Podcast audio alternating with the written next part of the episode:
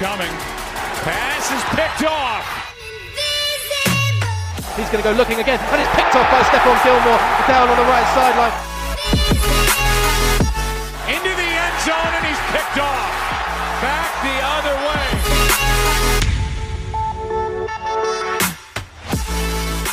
Yeah, annoyingly they didn't get me the Lamar Jackson uh, purple T-shirt, or I would have worn that. But Jesus Christ! So we got is- a face. We got a face mask. That's the I've first time three. Jazz has worn a face mask, I think, I, as well. I, so- I got I got three.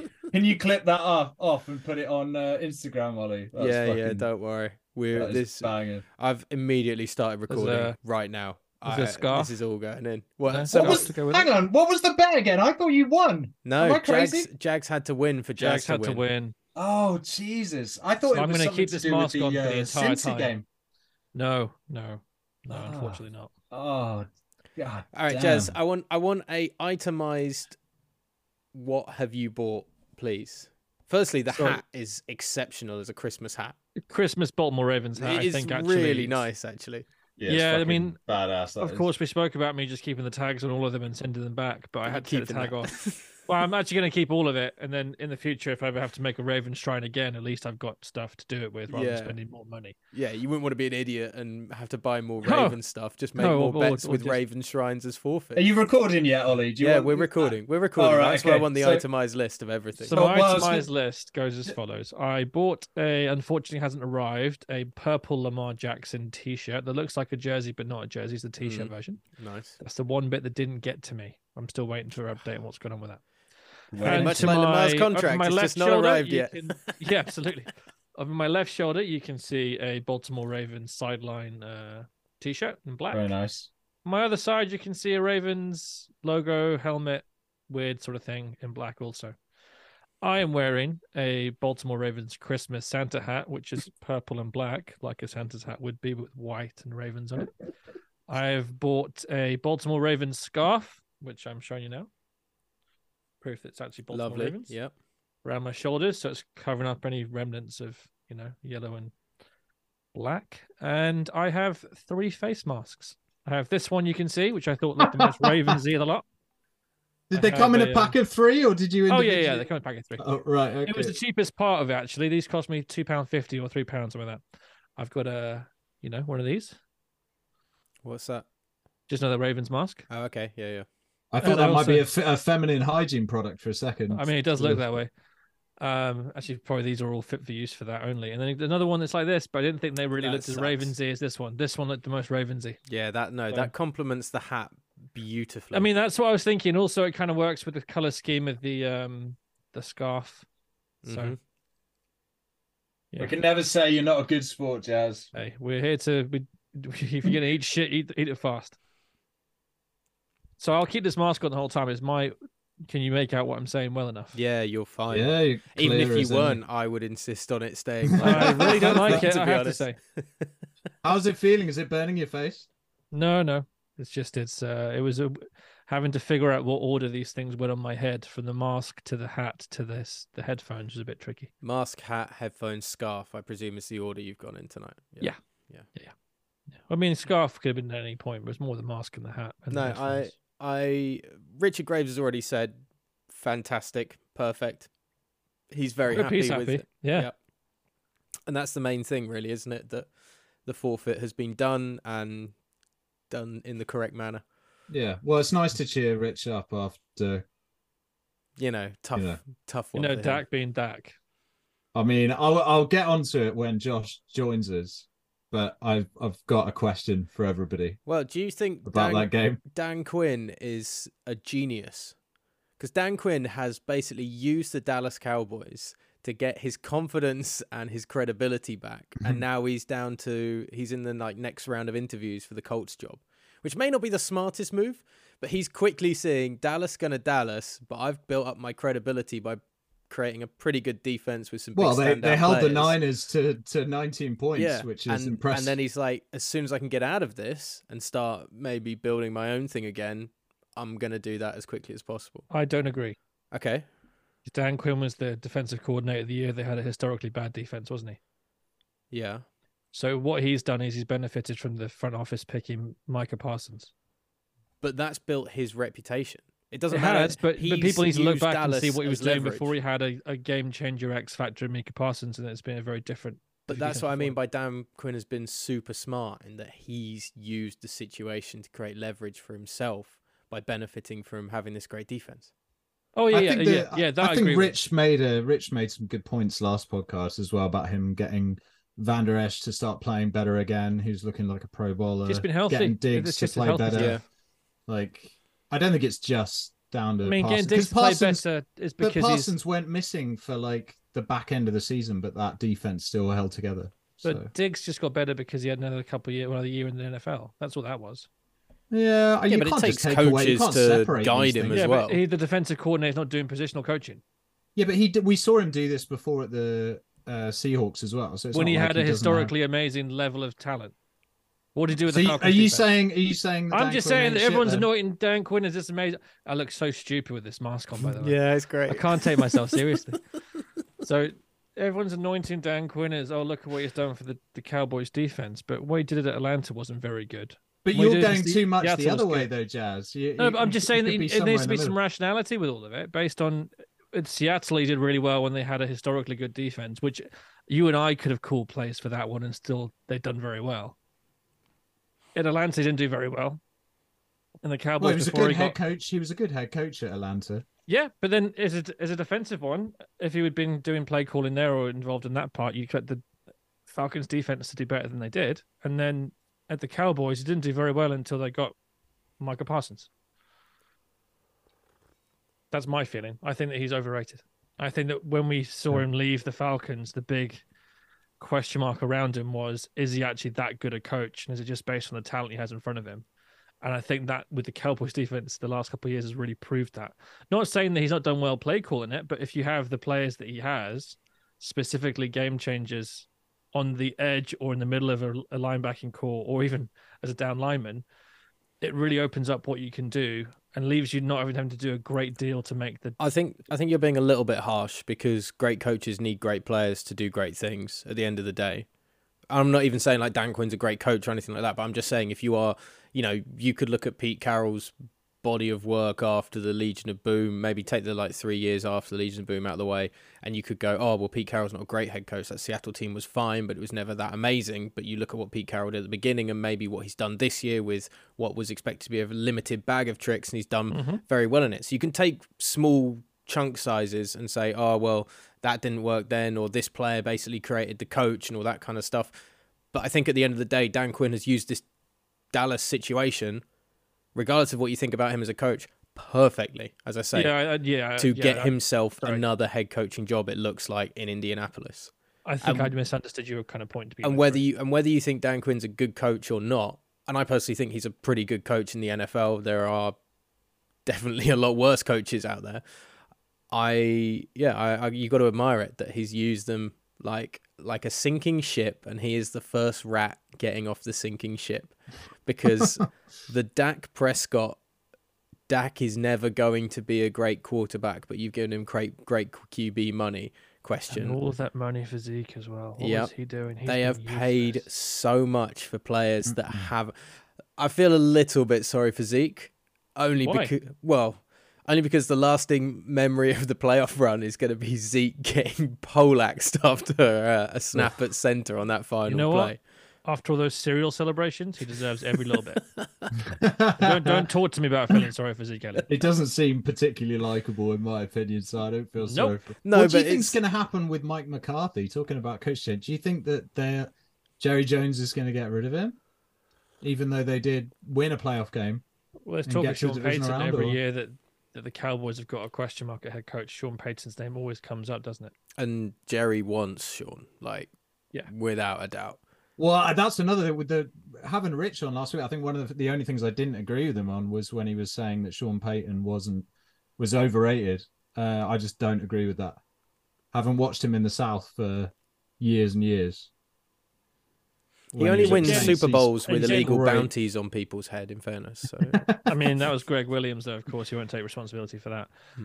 Uh, the other thing too with um, the coaching issue in Dallas is Kellen Moore's looking at getting either different OC jobs or a head coaching job, possibly. Mm. So if they lose both their coordinators, that actually might be a good thing for them because I don't. Although Kellen Moore, I think played calls pretty well in big games. I don't think he calls that well at all. Everyone looks at how well they did against the Bucks, but the Bucks, as we've seen throughout the year, are not a very good team. Much like if you anoint the Eagles based on what they did to the Giants, the Giants' defense wasn't very good. Much like we anointed the Giants as having a chance against the Eagles, having seen what Oh, they did to the oh, Vikings. got so the way out of Vikings were so hand on that. useless. Yeah, I, so I of fell hook, line, sinker with that because I thought, oh, they're on a roll, but actually it's because the Vikings are absolute garbage. So you have to bear in mind that if they do get different coordinators, they may even see an uptick or improvement from all we know. And then maybe a new head coach, but I mean, Kellen Moore wasn't fair. in the building when Mike McCarthy uh, was already in the building. Sorry, when Mike McCarthy was hired, wasn't it? Yeah, So it's like exactly. maybe Mike McCarthy gets to bring in his own guy that he wants then as an offensive coordinator, rather than having this all brainchild, this brand new next Sean McVay kind of play Mm. caller who. As Richard Graves has told us many a time, Dallas fans aren't exactly ecstatic and over the moon about. I think if Kellen Moore went somewhere else, I don't think Dallas would be too upset about it. They're No. all too busy buying TVs in the January sales at the moment because that was funny. uh, There's like 14 of them that I've seen on the internet. There's so oh, many. really? I've only seen one. Uh, the best one was Josh uh, had it on his podcast. yeah, the guy shooting it. Yeah. The guy, He shot his TV. yeah, throws it. he I didn't punches it, throws it on the ground, and he pulls out a gun and shoots it. Wow. Wait, is that the same one that Josh showed? No, on there was the guy that punched it Yeah, on the really small say- TV. But then he Yeah. showed a couple more after that, and one of them was a guy shooting it while it was on the Oh ground. God, pulls out a gun That, and shoots it. There's a guy who rips it off the wall. That and was he in takes it- Texas, right?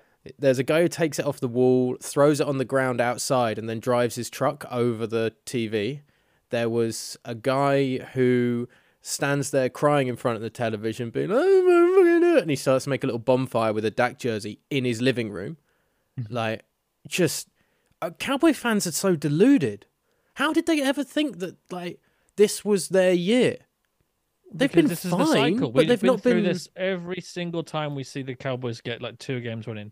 Cowboys are terrible. Cowboys win a couple games. We damn boys. Cowboys lose a few games. We're terrible. It's just a continuous cycle. Well, I don't know how they could get. I mean, I think you've got any. If your team gets into the final eight, I think you you anybody's going to get excited. Whether you're the Giants and you Yeah, but you don't see Jags or you're fans the Chiefs like this. and you rank Like- first. No, no, uh, but that's what I'm saying is that um they shouldn't have been like that just because.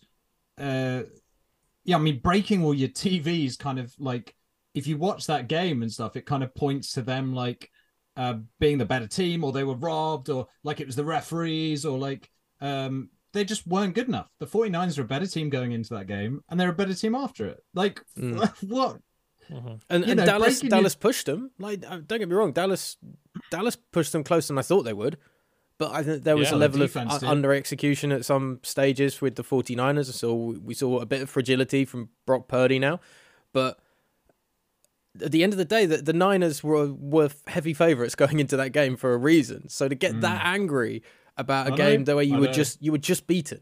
You were just beaten, Dallas. Like it's not It's great. It's crazy. And like if they'd won that game, they would have gone into the next game as the underdogs. massive underdogs. against yeah. the Eagles. So like, what are we doing here? Like you said, it's it, this was their year. No, no, you would. y- Your record was probably better than you were anyway, Mhm. and was flattered by the schedule, like every team in the NFC East. And then you just you had a game against a bad Bucks team, as we've already covered, and then you lost to a great Niners team that deserves to be in the Final Four. You went like- down the stretch, losing to the Commanders, struggling against the Texans. Like you had bad games going into the playoffs, and yet you still thought after one playoff win over the worst team in the playoffs on the NFC side, arguably, that that you were suddenly anointed as this is our year because you toppled Brady. But you you had to wait until Brady's fifty to topple Brady and the Bucks on a Bucks team where nobody wants to play for them at that point. Oh god, they were sad to watch. Just I know, I know we've like kind of covered that game, but that was like that was depressing watching that Bucks team just not get anything going. considering how much we waiting, enjoyed them like waiting. two years ago being I know. that Bucks team. Like they were a likable Bucks team, which I never thought I'd see And- because and I, the I've always personnel hated the hadn't- Bucks. The the personnel hadn't really changed. I mean, everybody's a year older, Yeah, and it was an old it was an old team anyway. But the personnel hadn't changed. It's not like you're watching a different team that used to be good play and lose. But it was Was the same during the team? regular season. Like it was sad with Mike Evans, you know, like watching him in the regular season have so many drops like he did was kind of. I mean, I've really liked Mike Evans for a long time just because I think he's a great receiver to watch anyway, and he kind of goes Yeah, about his business. he just goes about his business, I blocked this one out. I'm just gonna point. and um, and yeah, I just thought it was really, it was really horrible seeing him just drop and drop and drop. You're like, oh, there's something just wrong with the Bucks, and like Brady's misfiring all season. Oh, this isn't- yeah, have, as I say, have it's you, not a have you team I seen like. the clips? Have you seen the clips, Ollie, of Brady trying to get them fired up in the huddles and stuff? And it just, Donovan Smith is just looking to the side. in Doesn't retrospect, in retrospect, it just looks so like, oh, it's cringy. It's Did cringy. you have you seen the line that Brady had? I can't. I don't know where it's from. I just saw it on social media today. That was he was asked about his future, and he said, Yeah. "If I fucking knew what I was doing, I'd have fucking I'd done be it doing it." already, or whatever it was." And it's like, yeah, yeah. right. Salty. Okay. I think we're going to hear some stories out of that locker room the next 5, 10, 15 years about why it imploded. Because, like you said, the talent on the roster is basically the same team that won the Super Bowl two years ago and did very well to push people in the playoffs last year. Really should have been the Rams. I still hold my hold my candle to that one. So it could be there was some locker room issues. The players just stopped caring. They've bought into their own hype. Could be all kinds of other issues that we aren't. Well, we according aren't to s- seeing. somebody that we've spoken to, who's discussed some players in that team, there are some not great people in potential that. issues. Yeah, Yeah, so- potential work issues. So I didn't want to bring that up, but yes, that's exactly what I was going for. Um, Mhm. And so it's hard to really say what what really was the root cause of all of it because it's not as if Brady lost his powers all of a sudden.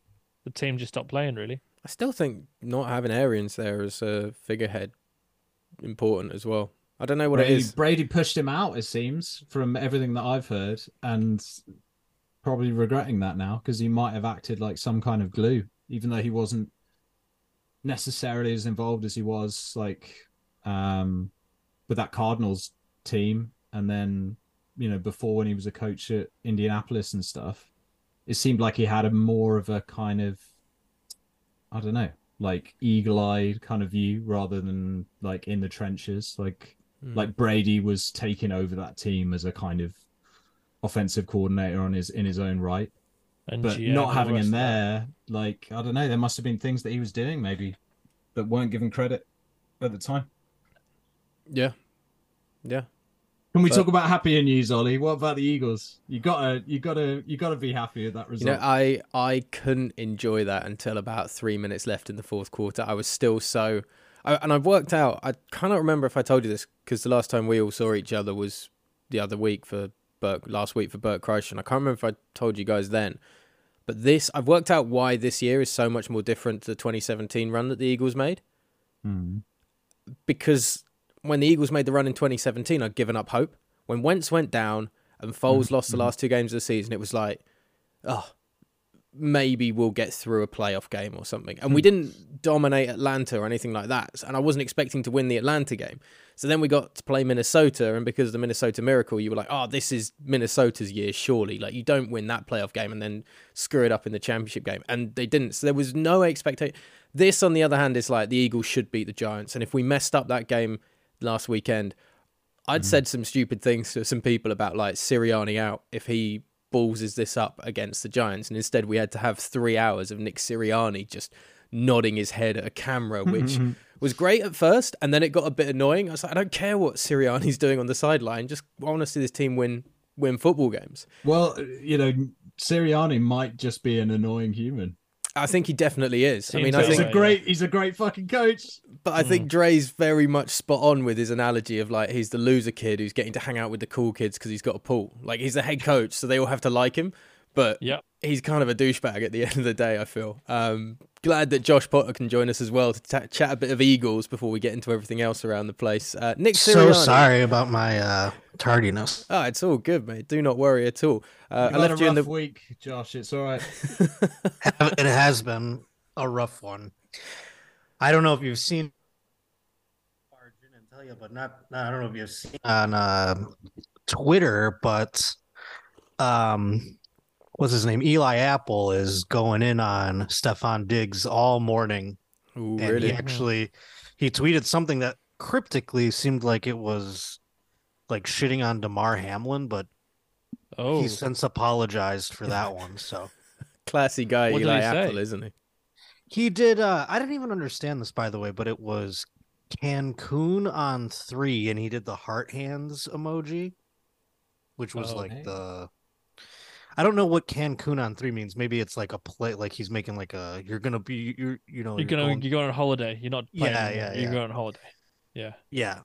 So I don't know. But uh or if he was like you know, have number 3 pay for a trip to Cancun or something, I don't know. so I mean, I could have but he did the heart hands and everyone's thinking that's like Yeah. so That he seems like a little bit far fetched. I mean, Eli Apple is obviously an absolute gobshite, but at the same time, it's not as if it's really obviously going after that. It seems a bit like you're going on holiday, see you later. Just breaking it down. right, yeah.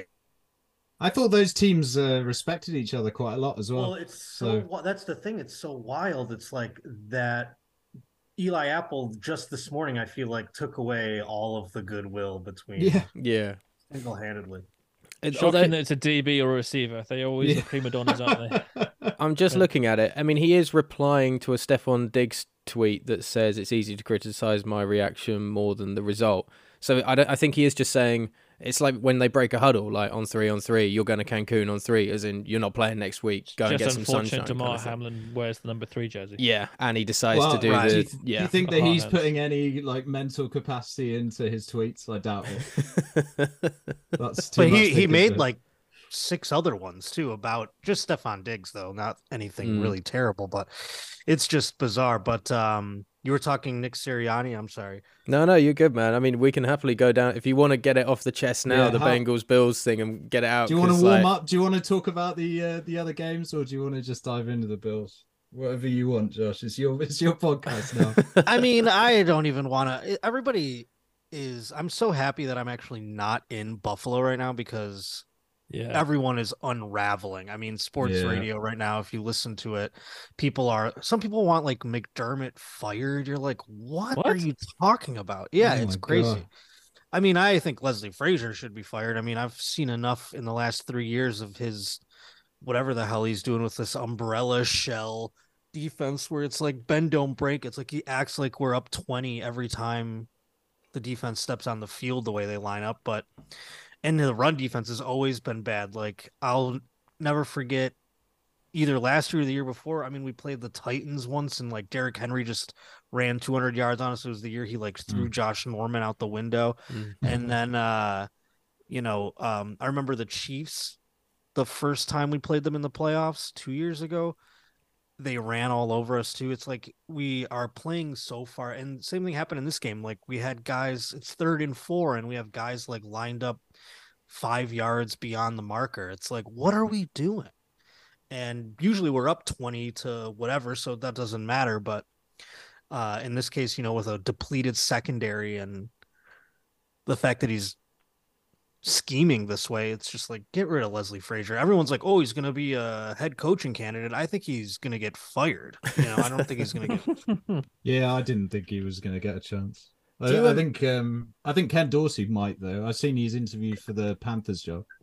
Yeah, he did, but like, he's too big of a psychopath. Can you imagine that guy in an interview? Like that was the one thing that like I thought was going to be the saving grace of Ken Dorsey was like, well, he won't. No one's gonna hire this guy to be a head coach, not anytime soon, at least. And people are actually there is like calls for him to get fired too because our offense was so like Lackluster. Yeah. yeah, bizarrely anemic like in the last couple of games, especially like the Dolphins game was like another one where we watched that one and I I mean it was a little too close for comfort. Not to the point where I thought this game was going to happen. I mean, that was the worst game that I've seen the Bills play in men in Mhm. like 3 years. I mean, and it's one game, that's the way I look at it, but people are unraveling. So I hope it like calms down or whatever. And I don't really have much else to say on that. I'm rooting for the for the Bengals over the Chiefs still, despite, you know, Eli Yeah, Apple all and everything else. Yeah. Same with like the I think this other thing is weird too. Like Joe Burrow was like, "Hope you got your refunds on your tickets." It's like Bengals fans were buying tickets. Like if the Jaguars would have beat the Chiefs, people were the Bengals tickets were on sale too. It's like, what are we talking about? Like, it's not just as 'cause good a was some- story though, because that's in Cincinnati, not. whereas they were opening up a neutral venue for the Bills yeah, yeah. Chiefs. So it, it But they put the... tickets on sale the same day for Cincinnati. Like But people could have bought tickets to go that too. It's a continuation of you know that chip on the shoulder they were they were trying to create uh, with that Ravens game when Mixon and the took coin out flip the coin celebration. flip, Yeah. The Right. coin from his his sock and did a fake coin flip celebration. Like I think they're just carrying that on. Like all, all of these NFL players, like even the ones I really like, they all love feeding into narratives of greatness and like destiny and a lot there a lot of them are religious as well and i don't know Sure. it just all goes well, hand in hand i think so shitty coming off of the week 17 business, you know, when it was like mutual respect and like Yeah. even four years ago, they were the team that helped us break the Yeah. playoff drought. So it's like it just is weird. Like now all of a sudden after after the fact, after they smoked us, by the way, that wasn't even like Mhm. like the game was two days ago, and now we're still talking. It's like, aren't you guys on to the Chiefs or you know?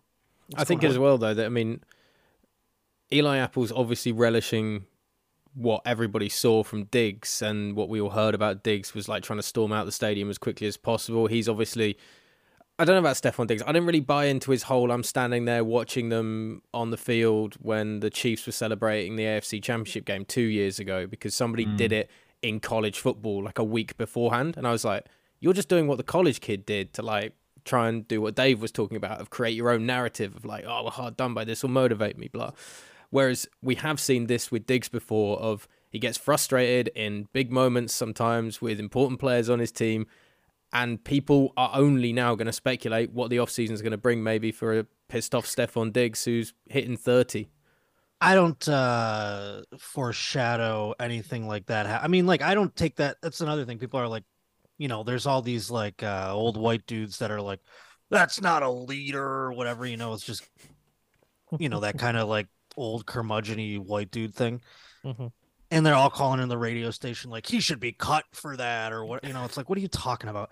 I don't really look at that as a big deal. Him like leaving early or whatever. He was frustrated, and he's like a passionate player. And there is a thing though that he said to Josh Allen when he was supposedly freaking out. And by the way, Peyton Manning is freaked out on players on the sidelines. Tom Brady has lost his Yeah. mind on every mm-hmm. receiver he's ever played with. So Well, that was know- just this year. I mean, yeah, I mean, every year you could go look at any game Tom Brady's ever played and watch him just like ye- they could be up 17 points and he's yelling at you know whomever, especially when they had shitty receivers on New England. But like, I don't when he was like yelling at Josh Allen supposedly or being like you know animated with him on the sideline. Evidently, one of the things he said was "Don't listen to him," and they were thinking that's about Ken Dorsey. So that's another reason why they think like Mm. maybe Ken Dorsey won't be returning next season for offensive coordinator. The only thing I'd say, uh, Josh, I think the stuff on the sidelines is just in the game. Like unless a Yeah. player's unless a player is like they're almost coming to blows. Like I just see that as just part of football. Happens all the time. That that stuff's if people are picking up on that, that kind of feels to me like people saying that that either want the narrative or that don't watch a lot of football. But not staying after the game and kind of leaving your team. Like he's a he's a senior player. He's been in the league a long time. He's played a lot of like playoff football. He's supposed to be one of the leaders on that team. He's 29 years old. I don't know. Yeah, but you it's got to deal with look, is it? media walking into a locker room and being like, "So, Stefon, why didn't it happen this time?" And it's like, you just watched the game, you know why it didn't fucking happen, and I'm I Yeah, know, but and don't you've want to be there for pissed. your? Don't you want to be there for your other players? You know, I don't know. I get that. I know. I mean, it's not a good look, obviously, but it's not a thing where I look at. I mean, it's. I don't look at it as like he's a diva. Do you know what I mean? That's the way people are taking it. I look at it as like he is a wide receiver and he is like uh kind of a whiny guy. You know what I mean? Not like whiny in a shitty way, but like he wants the ball and you know that wasn't that game did not go how anybody wanted. So I I mean like he just kind of reacted in the moment. Do I think him and Josh Allen like hate each other now or what? No, I don't. Yeah. You know what I'm saying? Like I don't think that at all. And I don't think he's even like a bad teammate necessarily. I just think he was like in the moment Yeah. super pissed off. I was It- pissed off. I took my fucking hoodie off. I was I walked out the door. I was like ready to go like You, you didn't punch a TV traffic. then. You didn't punch No. a TV like we we we were just talking about before you came on. All the Dallas uh, Cowboys. Yeah, I did. fans. Uh, on my podcast that came out this morning, I did a whole Yeah, I to it. montage. Yeah. of, Yeah.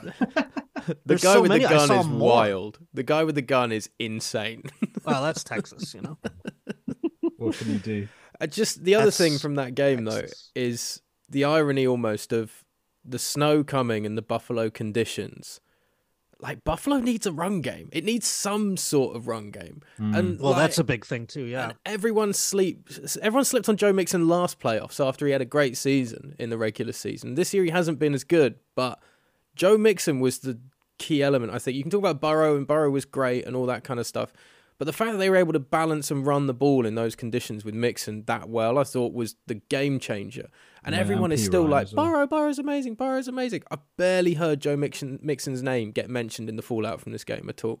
That's that's probably a nice thing for the Bengals because he's good enough to be a threat and not loved enough Big that he's just well. under a radar still with so many people. Obviously, not with NFL teams and coaches. You presume they'd look at it and go, "Shit, he's a good running back." But yeah, I thought he was how like many, the standout.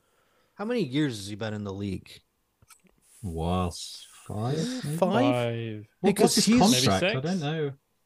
Well, it's just because like I mean, all the like flack about him is he, you know, hit a woman or something like that, like in college. But it's been so long and he hasn't had any issues. So you're like, does this guy get like a second chance or what? You know what I mean? Like not a second chance, but like uh everyone's like, what a piece of shit. You know what I'm saying? Like I feel like he doesn't get his shine because of that.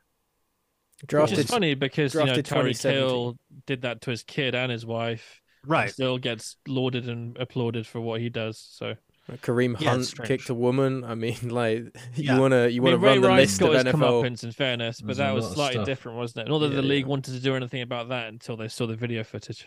Yeah, right. Mix- That was a complete reaction uh Yeah. to them. Media. Roger Goodell, by the way, saw Yeah. that footage and Yeah. suspended him for four games, and then it got out into the media. hmm and he was like, "Oh, uh, I guess forever." By four, I meant permanent. Yeah, yeah. I mean, but the the NFL isn't about punishing players. It's about making money, and then if we have to punish the players, we'll we'll punish them, isn't it? I mean, yeah. Do as little as possible. No, he six. signed for another two years. Sorry, just to close that off. Four-year contract in 2021. So he's he's on his second contract. But he took ages money, to get going. It, like that, was the. Because he got injured quite a lot. yeah. But that's Yeah. fine. It means he's got less miles on the clock, which means he actually should deserve a payday and should get some extra years out of it from that point of view. But But one I- I- is- go on, go on.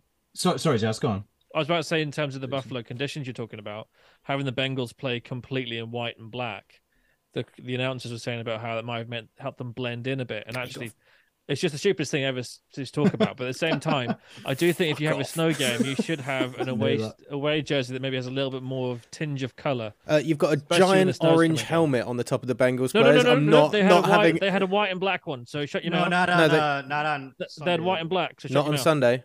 Yeah, they did. no, on they- No, they didn't. Didn't they? No, No. No. You kidding me? nope. All that Ravens They, uh, gear has uh, has muddled. Making me your, uh, angry. Your Yeah. brain. Getting, Jazz. getting Baltimore. That is like a Madden thing, though. In Madden, I hate when it snows and you have a white jersey. I can't, I can't see him. Yeah. Yeah, well, that's the trouble with the Cowboys. Uh, It's one of the many troubles with the Cowboys. But if you played the Cowboys in the snow, that would be a legit problem. Silver helmet, silver everything, Yeah. awful bunch of. And as far as the snow goes, like everyone thinks, oh, it's a advantage for Buffalo to play in the snow. None of these people are from Buffalo. You know what I mean? Like they went to the University of Miami too. They all went to the same schools. You know what I mean? So it's not necessarily an advantage ever. I hate the snow. Really fucked us this season, all the way around. From the Thanksgiving game having to go to Detroit, or the Browns game, I guess, the game before Thanksgiving, having to go to Detroit and then going home and back to Detroit to play on Thanksgiving, and then the snow on, you know, Saturday night against the Dolphins, and then having to leave early because of the giant blizzard to go play against Chicago. I mean, just travel alone the last month and a half has been grueling for these guys. And then Damar Hamlin happens. I just think we really ran out of gas and like um you know, despite the like heart elements or whatever, the morale elements, it was just a, a empty tank by the end of it, you know. Yeah. Mm. Yeah, they, the I'm enjoying the conspiracy theories around the Damar Oh Hamlin my thing God. as well, which is insane. The he doesn't show his face in public. Was that really Damar Hamlin because he was still had his face What? covered and he was behind that glass that you couldn't because really the see snow him was anyway? coming down. so Yeah, much. yeah. Yeah. I mean, they. In fairness, the oh, shots from inside that didn't look like the nicest box he was in. I. It, I'm not saying I don't know. I doubt there are many like really classy facilities at an old stadium like that, but it didn't look like the nicest kind of place to put him in. Well, I'll tell you why. I mean, the boxes aren't. They don't have like you know insane ones. I don't think, but also they had to keep him. He still had to wear a mask. Obviously, that's another reason why they have these conspiracy theories that he's like Not weekend at Bernie's or something right now, and it's a body double or something because he was wearing a mask because he's he's still like got to go in for oxygen.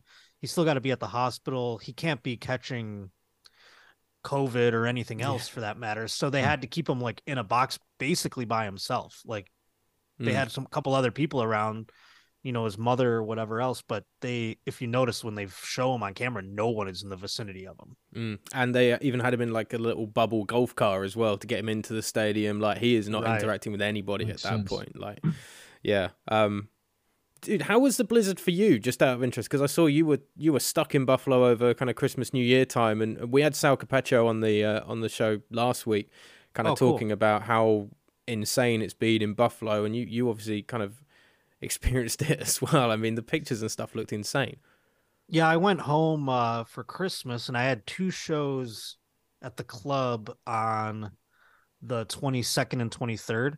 Mm. And so I opted to get a hotel downtown by the club for the shows, like the club pays for it or whatever. Instead of like taking the money, I just was like, I'll take the hotel because I need like a break from my parents in between, you know?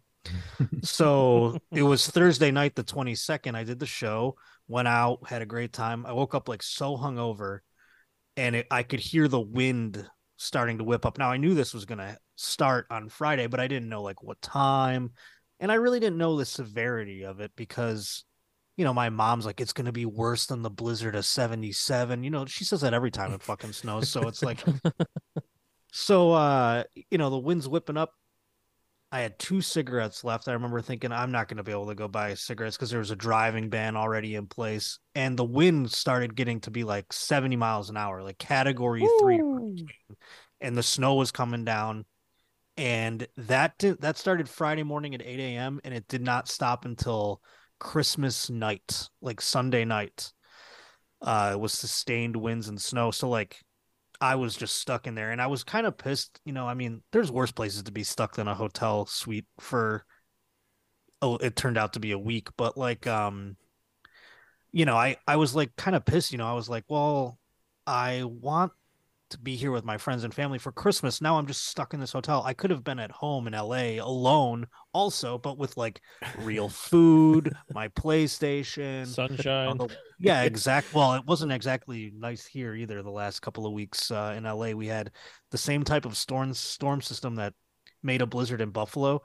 Uh, made it rain in LA for like three weeks since New Year's, so it's been pretty brutal. But it's sunny here now. Um, yeah, but it, you know, like I said, there's worse. pl- I mean, people were dying and shit, so like I had it pretty good, but at the same time, I was like losing it because Did it feel like COVID again? Yes, but Yeah. COVID, where not everybody was experiencing it.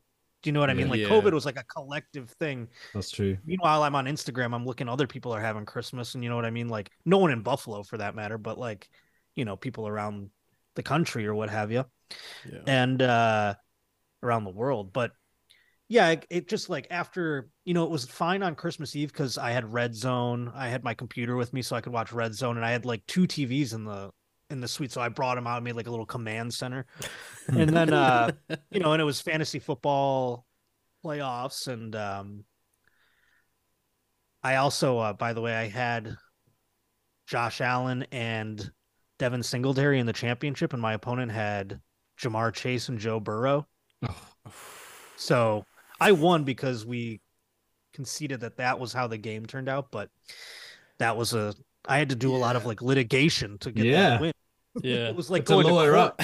yeah but um yeah so i mean the football made that early portions of it go by fine, you know, on Christmas, Christmas Eve. But by Monday, I was like, get me out of here. And I couldn't get out. I couldn't get out till Wednesday morning. Mm. And then I had my flight was supposed to be Wednesday morning. The airport was shut down till Wednesday night. So they couldn't get me on another flight till Sunday. So I ended up spending New Year's and uh in Buffalo also. So I spent I was there for 16 days, which is way more than I and I'm going back on the 10th because while I was holed up in there, I was like, I have to come back. You know, I didn't get to see everybody.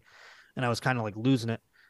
And I thought, you know, like, what better time to go back than for the Super Bowl? And I thought, like, if I want, because I, if there's a parade, I want to be there for it. So I bought tickets to go back for the week of the Super Bowl. So I'm gonna just now I I'm gonna go to New York City for half of it because I'm like, well, there's no parade. So Yeah.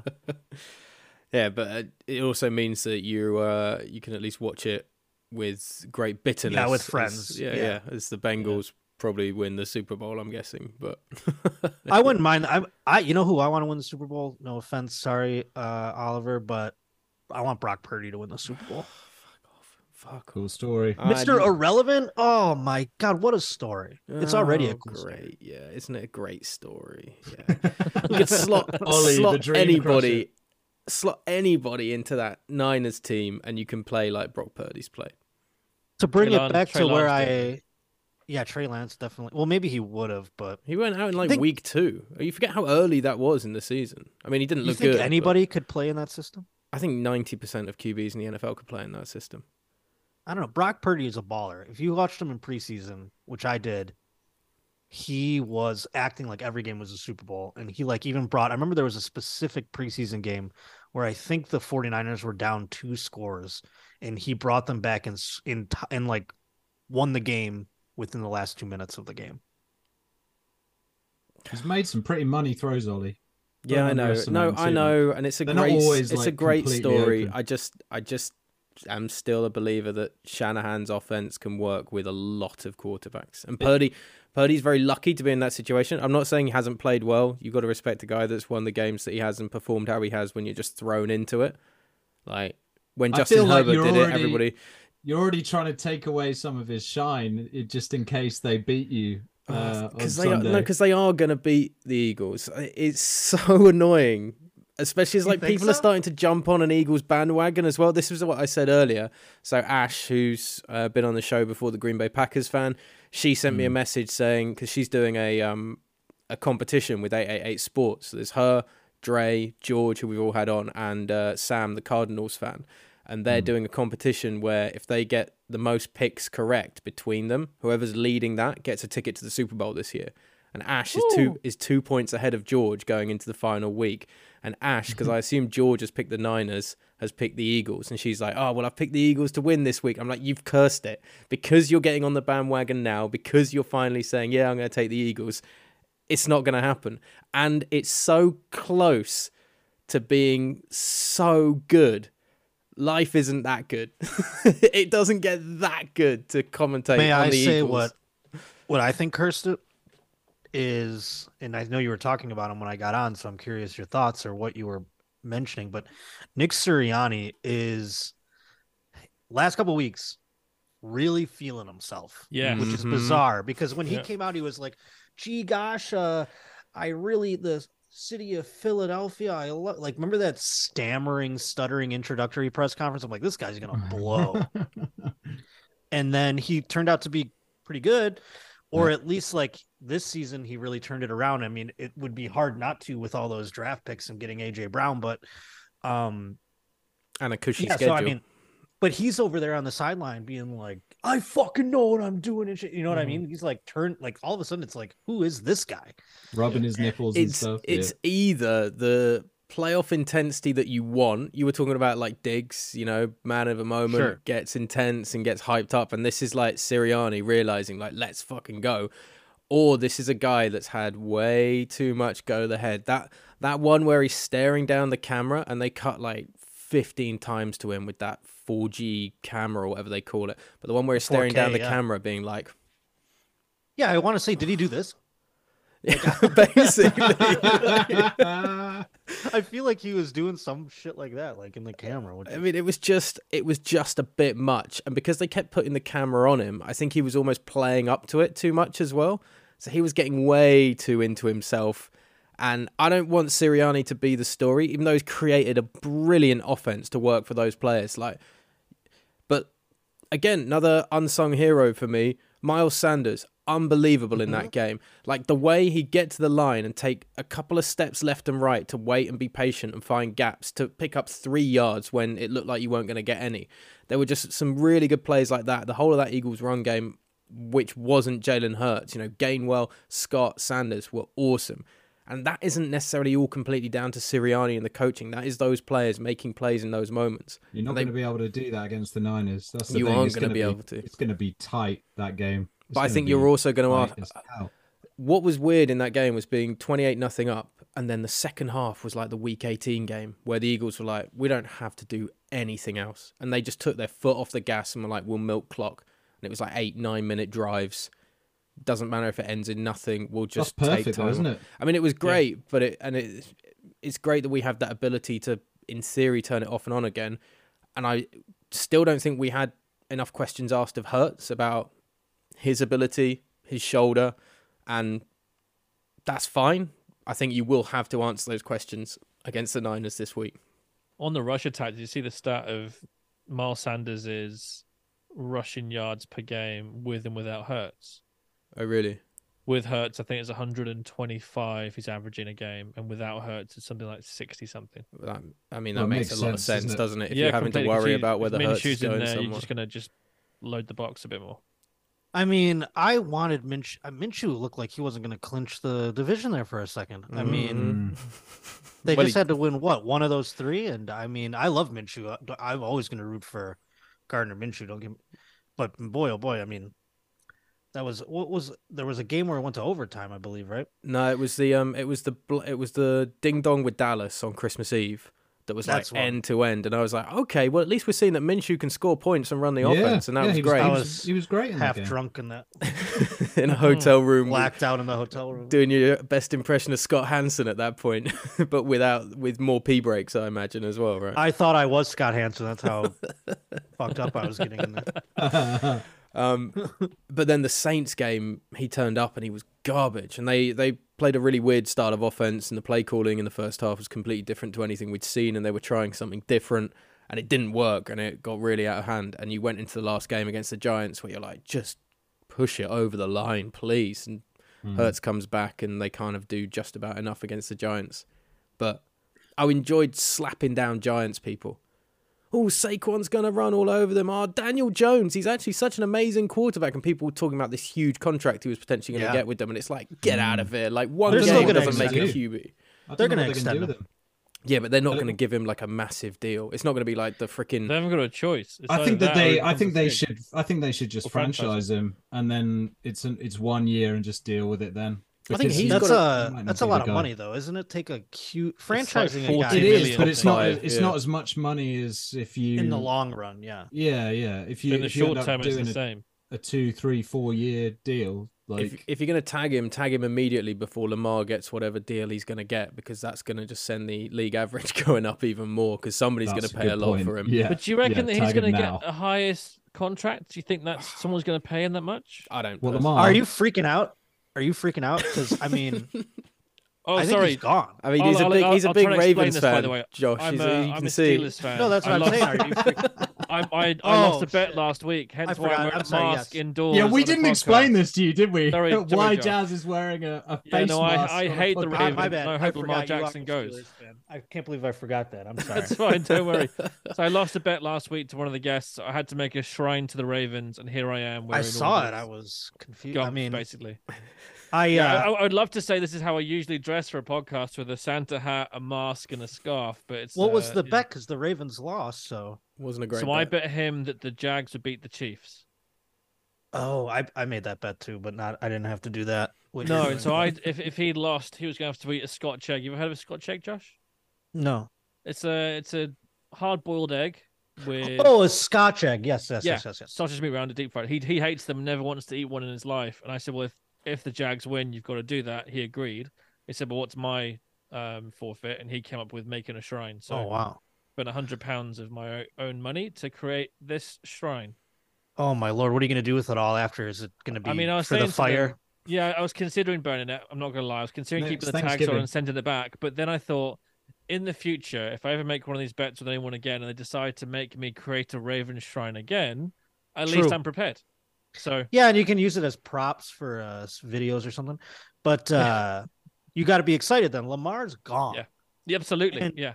I wanted to bring up because you mentioned um, something else that made me think of this division. Oh, it was the Saints and how weird the Saints were this season. Like they would suck, but they would win once in a while. And you're like, that NFC South, despite it being garbage, was entertaining. Uh, Not for you. You were shitting your pants. But like for the Panthers to almost the Panthers fired their coach in the middle of the season. We're on their third quarterback, Sam Darnold, who's like trying to keep a job that he lost to three like two people already. Yeah. And they almost won yeah, the division. Yeah, yeah, and they had That's who's that? Uh, who's that running back? Foreman was running like 200 yards a game for like Yeah, four D'Onta weeks in a row. and or Chuba something. Hubbard. Yeah. Not That only was- D'Onta Foreman, but then there at the end of the season there, it was neither Hubbard or Foreman. It was the guy the Bills cut. What the hell was his name? Um Raheem something or other. Shit. It was but it was a guy that the Bill Blackshear. Am I Oh, thi- Jeez, I didn't even pick up I on that one. I was well out on the Panthers deep by that point. I it was, was, too Sam on- Darnold and Blackshear and Steve Wilks. I mean, it was like Titans of the game. Yeah, and it was you know Steve Wilks is their coach, and they almost won the division. That I was rooting for him by the end of it. I'm like, this is insane. Yeah, so was I. I mean, it just shows how much of a dumpster fire the NFC South was. To be Oh, Well, the and that- Panthers, the Panthers would have been more interesting to watch than that Bucks team. Nah, that Wild wouldn't- Yeah. Card weekend. I don't know if that sure it would have been that. interesting for like five minutes. More interesting. And then More interesting, yeah. yeah. I mean, what's but the more Saints interesting almost won the division too with? Andy Dalton. I mean, like, yeah. I mean, I buy into Yeah. Andy Dalton more than anybody else. Like, no, I'd rather Dalton than Jameis Winston, if I'm honest. Like, Winston's going to Yeah, throw that's not really a- so many ah, a picks. Difficult Nah. decision. The only thing that Winston gives you I'd is rather potential- Jameis Winston. Dalton's cooked. Yeah, I'd have Winston. No, I mean the Saints. I'd rather not have either of them, to be honest. But there So we you, are. you so you think Lamar's going to be Saints cash money? You wanted to be you you you did a tweet a while ago about him maybe being a Falcon, right? That's where I was bringing it back to. So then you got Yeah. the Falcons, who had uh, Mariota and fucking. I mean, I was Desmond Ridder. excited to see Desmond Ridder, Mm. but He's been okay. He looked terrible. yeah, I mean, he looks He's been pretty bad, okay. Yeah. If they can get Lamar Jackson though, and then they have Pitts, Allgeier, Drake London. I mean, with Lamar Jackson, that'd be pretty wild. Let's just get off the Yeah. Pitts thing though, because now he's had two years where he's done nothing with a lot of hype. So now Is next it year two is touchdown in two years as well. yeah. Now next Yeah. year is like okay, actually show in your third year that you can play. Well, he was Otherwise, injured. there's He going was to be no injured. more hype Uh, he was injured a lot of this season, so you got to In kind of write this to one him, off. But Last year he was the only offensive weapon, and this year Drake London definitely helped to step up and step. London's it. very good. Allgeier is a legit running back. He is. I'm just stepping off the Pitts bandwagon going into next season. Yeah, That's yeah. all A I'm bit- saying. Kyle Pitts has we've- a real quarterback. Mm, maybe. There we've- is that too. Yeah. We've got the uh, we've got the most cap space as well, Josh, of any team. So that is and and they were in on Watson. So if they're in on Watson, why would they not be on in on Lamar? I, I think if he's available, I think the Falcons are probably number one to get him. And But- if you're Lamar, why wouldn't you want to go to Atlanta? He has no. I mean, look at the receivers on Baltimore. They're Duvernay. I mean, like, who are we talking about? I don't even Mhm. can't even name past that Yeah, anymore. I mean you've got a great tight end, but Bateman, Rashod Bateman. Yeah, but he's uh over. I mean, Mark Andrews is like that's like Gronkowski or something by this point. He's old. You know what I mean? Like you got Kyle Pitts. If he can do that with Mark Andrews, Hmm. imagine what he can do with Kyle Pitts. also Atlanta I'd- seems like a cooler city as well. yeah, I think he, you know, yeah, he'd be way more into living. Although Baltimore is, you know, I mean, I don't know what he lives near. I think he lives near Baltimore more like proximity, or no, Atlanta would be more of a proximity to where he's from, I believe. So he's from And uh, Carolina, right? uh, isn't there more strip clubs in Atlanta than any other Oh, city in the US? So Uh, I mean, There's, I'm uh, just the saying you can have a lot of fun in uh, Atlanta. There's that Famous famous one they all talk up, Magic it's City. called, uh, yeah, Magic City. That's where like basketball players go. and- yeah. Oh right. yeah, that's One of one of our producers got a company Uber to I think it was Magic City when the Super Bowl was there, and he woke up being like, "Shit, that was on the company account. Shit, I hope they don't know what Magic City is. God damn, great, great wings great wings. Oh, yeah? Okay, at Magic City. Yeah, I did have some of the best barbecue I've had in Atlanta. So food, good eats, good strip clubs, good hip hop scene, great stadium. Yeah, no, it's uh if you are a young black man, Atlanta's like your jam, I'm sure. or Miami, like it's just is. I mean, it's like it's not think- my scene, but I I, would the go there and like- it's a beautiful place and like people have a great time. It's just not like, Yeah. you know.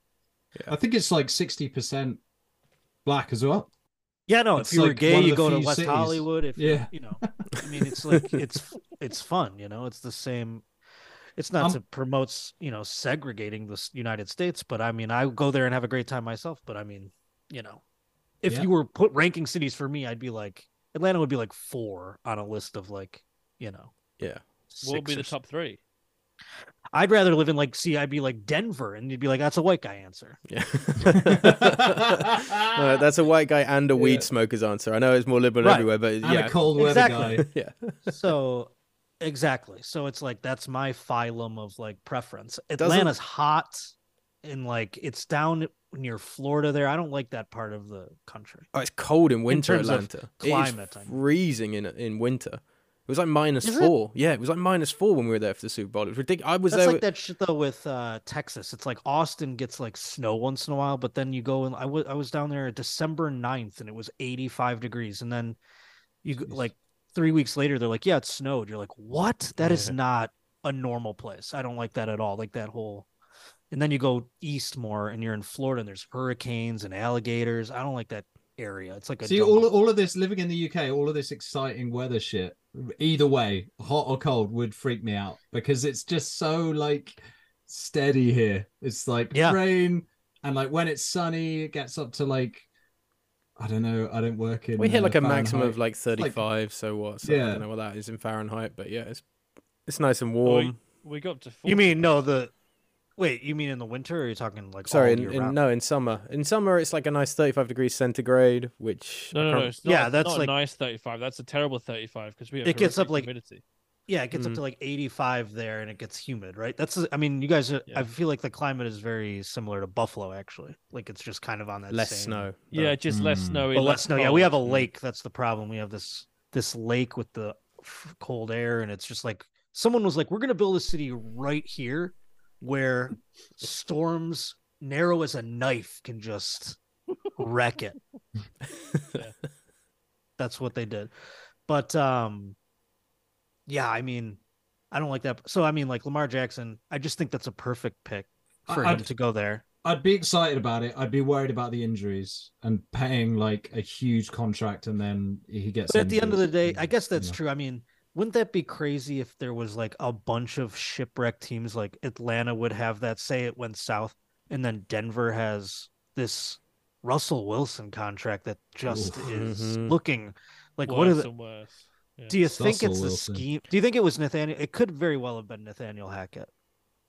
I don't know. I I, don't know, mean, you 'cause saw he it he make made, those he throws. made like- bad throws and bad reads. When you've got a guy five yards in front of you in the end zone, like directly in front of you, and you're not seeing him, But can I say this? And I uh, I've been thinking about this a lot. you're not defending him, are you? Whoa. whoa. Well, yeah, no, you I'm not- started this train. No, don't- I know, don't but here's kick the thing, off I'm your own train, Josh. I'm feeling, I'm starting to feel something about him where it's not like I did an ayahuasca trip or anything, but like I, this thing with Nathaniel Hackett, I knew Nathaniel Hackett was going to be terrible. He was the Bills offensive coordinator when Doug Marrone was the coach, and he's just like a Doug Marrone sock puppet at the end of the day. And I know his dad was a coach or whatever, but I knew he would suck as a head coach.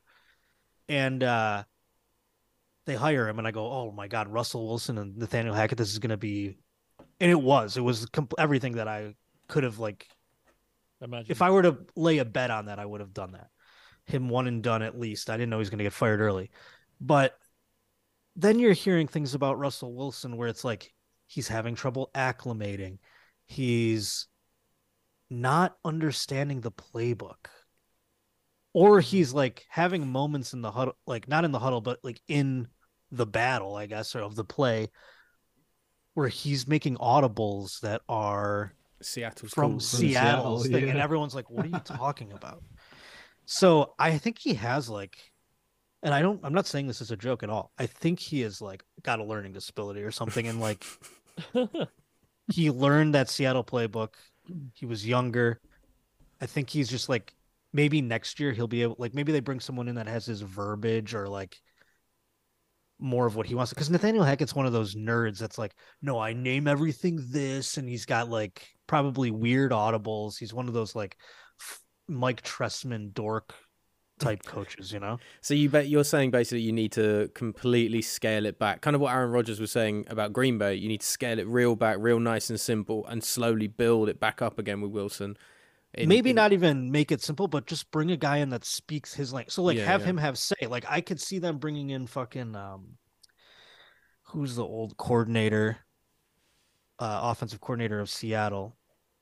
Um Darrell Bevell. yes, I could see them bringing someone like that, like maybe not even the head coach but like just someone who like knows Russell Wilson and just like Hmm. like an offensive Plugs in the same or shit. Like that. I, yeah. guess, I guess if you'd spent all of that money, then you have to do something like that because like he has to have a say. because you can't is, though- leave him without that, and you've invested way too much money. I mean, the, they've it's been pretty well spoken. The cap hits that it's going to be if you kick Russell Wilson out the door anytime soon. Yeah, you cannot get rid of him anytime soon. So it's like you gotta try and make this work. So it's like, hey man, like what do you think? You know what I mean? Like you gotta bring him in on that. Nathaniel Hackett, I can assure you, didn't um Didn't help. didn't do that. And I think Nathaniel Hackett thought he was coming in and getting Aaron Rodgers. Yeah, I was Mm. about to say that. That's the reason why Hackett was hired, not because he was going to be a good coach for any other any other player. He was there to try and lure Rodgers away from Green Bay. And then when Wilson comes along, you realize that Hackett clearly doesn't really know how to make that work. Yeah, it was so you gotta find out like Russell still has a chance. He might not be a nightmare as far as a player still. Just maybe and like I hope he hasn't I mean I'm saying like lovingly things about him, but I mean I hope he hasn't like you know for his sake I hope he hasn't lost the team because he's fucked. You know what I mean? Like Mm. Yeah. if he's lost the locker room, he's fucked. Well, But It looked a lot like he had at the end of the season, Mm. to be honest. Yes, I mean, Especially when didn't well- the look defensive players were getting in his face and really screaming at him before an offensive drive. Yeah. but there were they were fighting each other too. I mean, like there were other guys like getting in fights on the sideline. So I'm thinking like the locker room might just have been lost. Like there's a chance to salvage it on all fronts, not just But that's almost even tougher as well. If you've lost, if the locker room's gone like it has done, I mean, look how long it's taken the Jets after their kind of locker room just became reckless abandon disaster. well, the Jets have been a disaster since the 70s. I mean, I don't know what Yeah. I don't And, know. by Chad, the way- Chad There's a little bit with Rex Ryan and Chad you know, Pennington. Mark Sanchez back-to-back Chad Pennington, Curtis games. Yeah, that was it, Martin, though, Santana. Moss. Like that was an okay team. Like it wasn't great, and then but it was, like a butt fumble in the wind that Mark Yeah. Sanchez Rex Ryan team, and then you're talking about Chad Pennington over mm. there. They didn't even make the playoffs. they were. They, that was a Have you half got a. Chad Pennington jersey, Ollie? No, no, Have you not? no. I thought that's one of the ones you might have had. I had an Abraham jersey back in the. It goes back to long tradition, Chad Pennington, of the Dolphins and Jets swip swapping garbage. They did it with Adam Gase. they love set. They go like, "Oh, what they do to the Dolphins? Oh, the, the team is stripped down to its nuts and bolts. Let's hire that guy." That's what they do. Same God, I with forgot Chad about the Pennington. Gase but I They're mean, like, oh, you it's went eight and eight. Let's hire. Let's get Chad Pennington. He went eight and eight for the Jets against us. Like, it took Robert five. Saleh to like come in and really shake the shit up quite a bit. To now, it sounds like at least they're a decent locker room with the right decent work ethic and everything. are That's- they? I mean, Zach Wilson goes out there and Yeah, but that's what that's. defense under the bus. But I think everybody knows that that quarterback situation is still a disaster. I think everything else around it, when you look at the young talent that they've got on offense and the defense that they built this year, I think that is that is a team that is one half decent player away. I mean, imagine if they had Sam Darnold, who's at least more competent than anybody else that they had. No, And give if me a Breece break. Hall hadn't gone down as well, Breece Mm, Hall was a big loss because Yeah. he was running all over. Still people. banging the Sam Hall. Darnold drum. Yeah, I- this time hey, it's terrible. Better than Zach Wilson. No, Zach, you're going to see the renaissance of Sam Darnold next season. He's going to keep that Panthers job. He showed something. And he made Baker Mayfield. He's better than Baker Mayfield. He's better than fucking um, PJ Walker, or whatever the hell his name is. They'll probably it. draft somebody, but they'll throw Sam Darnold to the Wolves for one more season while that kid sits. It's going to be like CJ Stroud. They're not going That's who I to start thought, yeah. CJ Stroud right away or somebody. I don't know who it'll be, but it's Well, going to Bryce be Young should be gone by then. yeah, they're they're they're pretty like low unless they trade up with the Bears or something. But They could. I mean, I don't know what they would give them. They don't have any pieces left. Everything is like guys that are balling, but not like you know What did they get for McCaffrey? DJ the Moore. I guess they. Uh, Wasn't they, get a that sec- much. they didn't get a first, did they? It was a second and a third, wasn't it? Okay, because they're they're picking ninth overall, which at one point Yeah. in the season seemed like they would have a like a top three pick, and they But could they get could give- one of the best guys. But that's they rough, could give those uh 49ers picks. Maybe they have their own. I don't know. And up. The first round pick and just take the first round pick from the Bears who want to trade that. They just have to give them a haul. Like every, and someone's going to give them an insane amount of. They're going to give them like the Yeah. next three years of first round picks or something because of these quarterbacks. And I don't even know which one. Uh, when I read the depth of the draft quarterbacks, I'm like, Levis is like number two project. I mean, they always get that wrong though. I feel like. Hmm. yeah, It's a lottery, Remember the- isn't it? I really feel like they always the projections are always wrong, like in which one goes where. It's like they think they know, and Yeah, I but mean, we've always seen it get mixed up. Other than when it was like completely obvious. isn't Brock Purdy showing us it doesn't really matter? That I guess that's true. Oh, draft shoot. is complete bollocks. Like we had it with Brady, oh 199 No, I everything like that, mean- but like Yeah, but with quarterbacks though, I'd It's argue like the best yeah. ones, the best ones in the league are like first rounders, and they? Over of them. time I don't- throughout history. Yeah, Yeah. There's only like one Tom Brady, obviously, and then like sure One you got Kurt like Warner. a guy who's like a second round. Yeah, Kurt Warner's a rarity. I mean, everybody else is like Hmm. first One, round two, three, or four. Yeah. Yeah, Hurts was a second round. He's the only one Dak left. was a fourth. that was a All fourth the other three. Uh, But we've just Russell seen was a third rounders. round. Yeah, but everyone thought he was too small. Yeah, I don't know. I just that was the other thing when you're talking about um, you're talking about Lamar and how much he's going to get, and whether the whole Russell Wilson thing obviously puts teams off going as big as they have done on people like Lamar, especially who's already carrying injuries as well. Like his his bag isn't going to be that big, but there is going to be a team desperate enough to give him an I think it ton. will be. Why? Why shouldn't it be? He's a MVP. He's arguably the, I guess, like if if I were, I mean, I'm biased obviously, but I think Josh Allen's the best quarterback out of that draft. Lamar Jackson is the second best one, and he got drafted at the end of that first round, like the last pick of that first round, I believe, right? mhm, You mhm. disrespecting And, Josh uh, Rosen there, Josh. I, dude, I, what happened there? Honestly, I I that know. last time I was on He was. I mean, I to just, the wolves and had a terrible, terrible. I thought he was going to be good. So did I. But he's on like 12 different he always gets scooped up for a practice squad and like you would think he'd stick on someplace in somewhere. I mean, he was on Yeah. the Browns this last like and he couldn't Yeah, even like you beat get out Kellen a- Mond. if you get passed around like that, like I mean, that confidence knock in a position where you need to have confidence and composure is going to be murder for But at least to make a fucking third stringer. I mean, he gets cut from the team. I mean, I he can't beat out some fucking guy who just got scooped up like on a undraft. You know, like there's guys like fucking who's the dude? Uh, David Blough. I mean, yeah, yeah, yeah. he Yeah. balled his ass off at the end of the season. I'm like a David Blough guy. I play with him in Madden all the time now on the Cardinals. Like he was in. I think it's like Mhm. this is the most time I've ever like those people that are like the NFL scripted.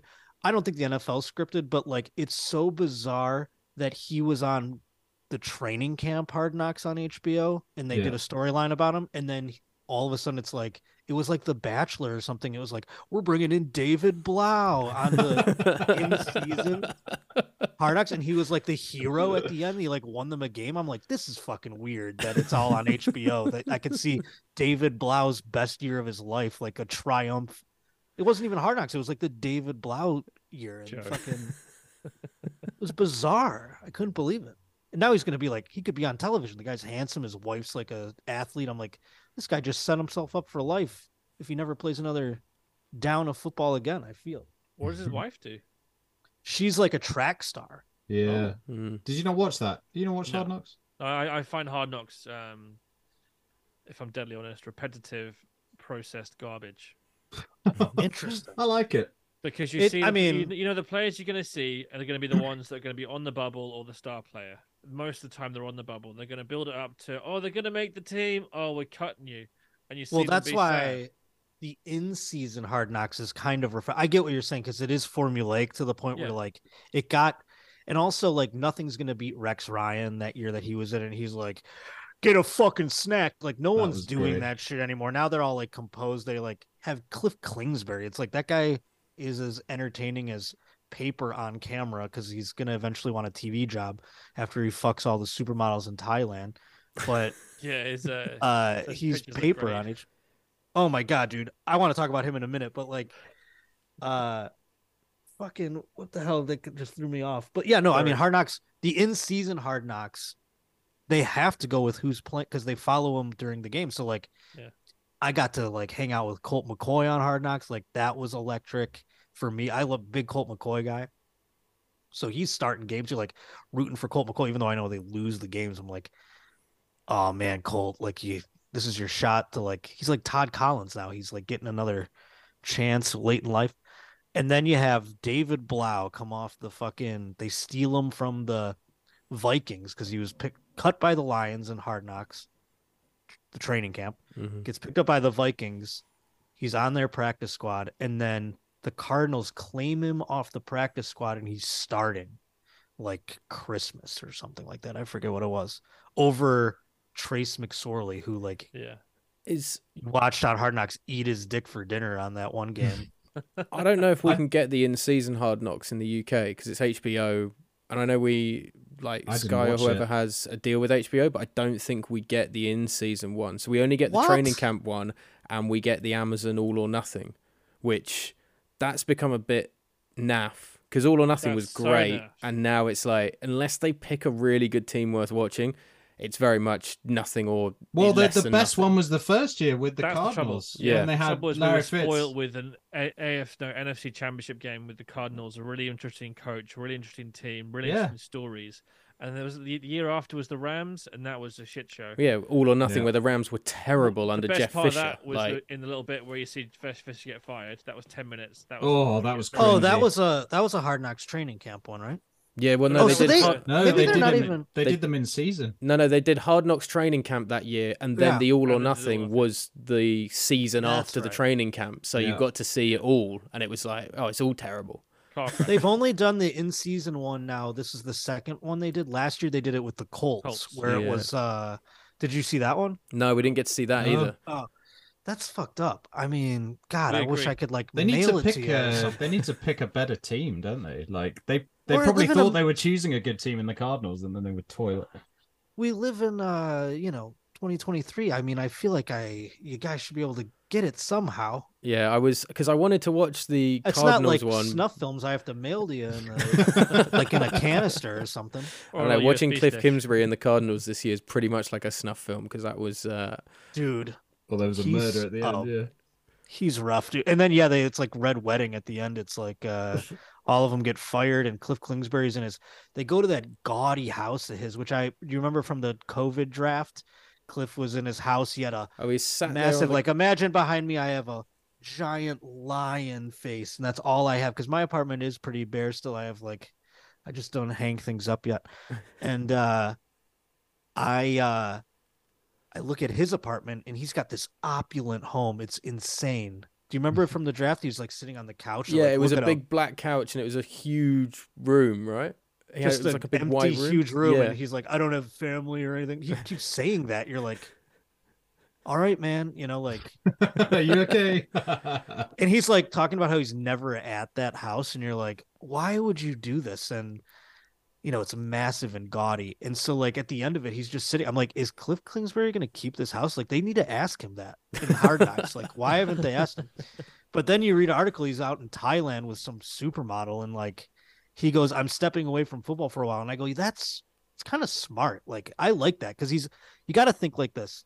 The guy is already a generationally wealthy person from Mhm. his college and pro now career and he played in the league. He was i mean sure it wasn't like forever and it wasn't very long but he made league minimum so like that's enough money to like for a lot of people. Yeah, yeah. and so you know i mean the guy has money and he can step away from the game and maybe the guy's good looking he's gonna i think he's gonna go for like a McVay TV job before McVay steps away from the game. He's going to swoop in there, and they're going to be like, because he's handsome or He's whatever. no personality though. Like that's I the thing know, but someone's TV. gonna fall for it. People yeah. like that sometimes. You want someone just to analyze and Yeah, not we- give you all their personality bits and pieces, don't you? And I- maybe I- he I don't goes to get that myself, Thailand. but yeah, another thing too, with him being fired, he will still be getting paid for the years of his contract where he got That's fired. right. So the next Yeah, couple of that's Five years, he'll be getting, isn't it? yes, the Mhm. next three years, I think it is, he'll still get Oh, paid. three years. Yeah. Two, or three or two years, whatever is left over,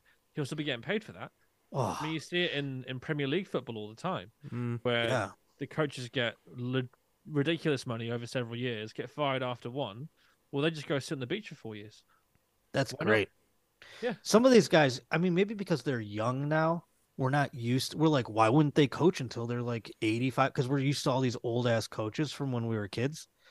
And now that they're young, they're like, they're really spending the same amount of time in the league as those old guys. They just took forever to get there. And like these kids are like, I mean, I say kids, but they're like my age. Like Mike McDaniel is like my age, and Sean McVay's, I think, like four months younger than me or something like it's really like in the same so it's kind of bizarre i'm like i'm the age of a coach That's a bad feeling, isn't it? Yeah, it's not great when you see Sean McVay waltzing, waltzing around on like hard knocks. He's got this massive house with like the putting green in the back and everything, and then Yeah.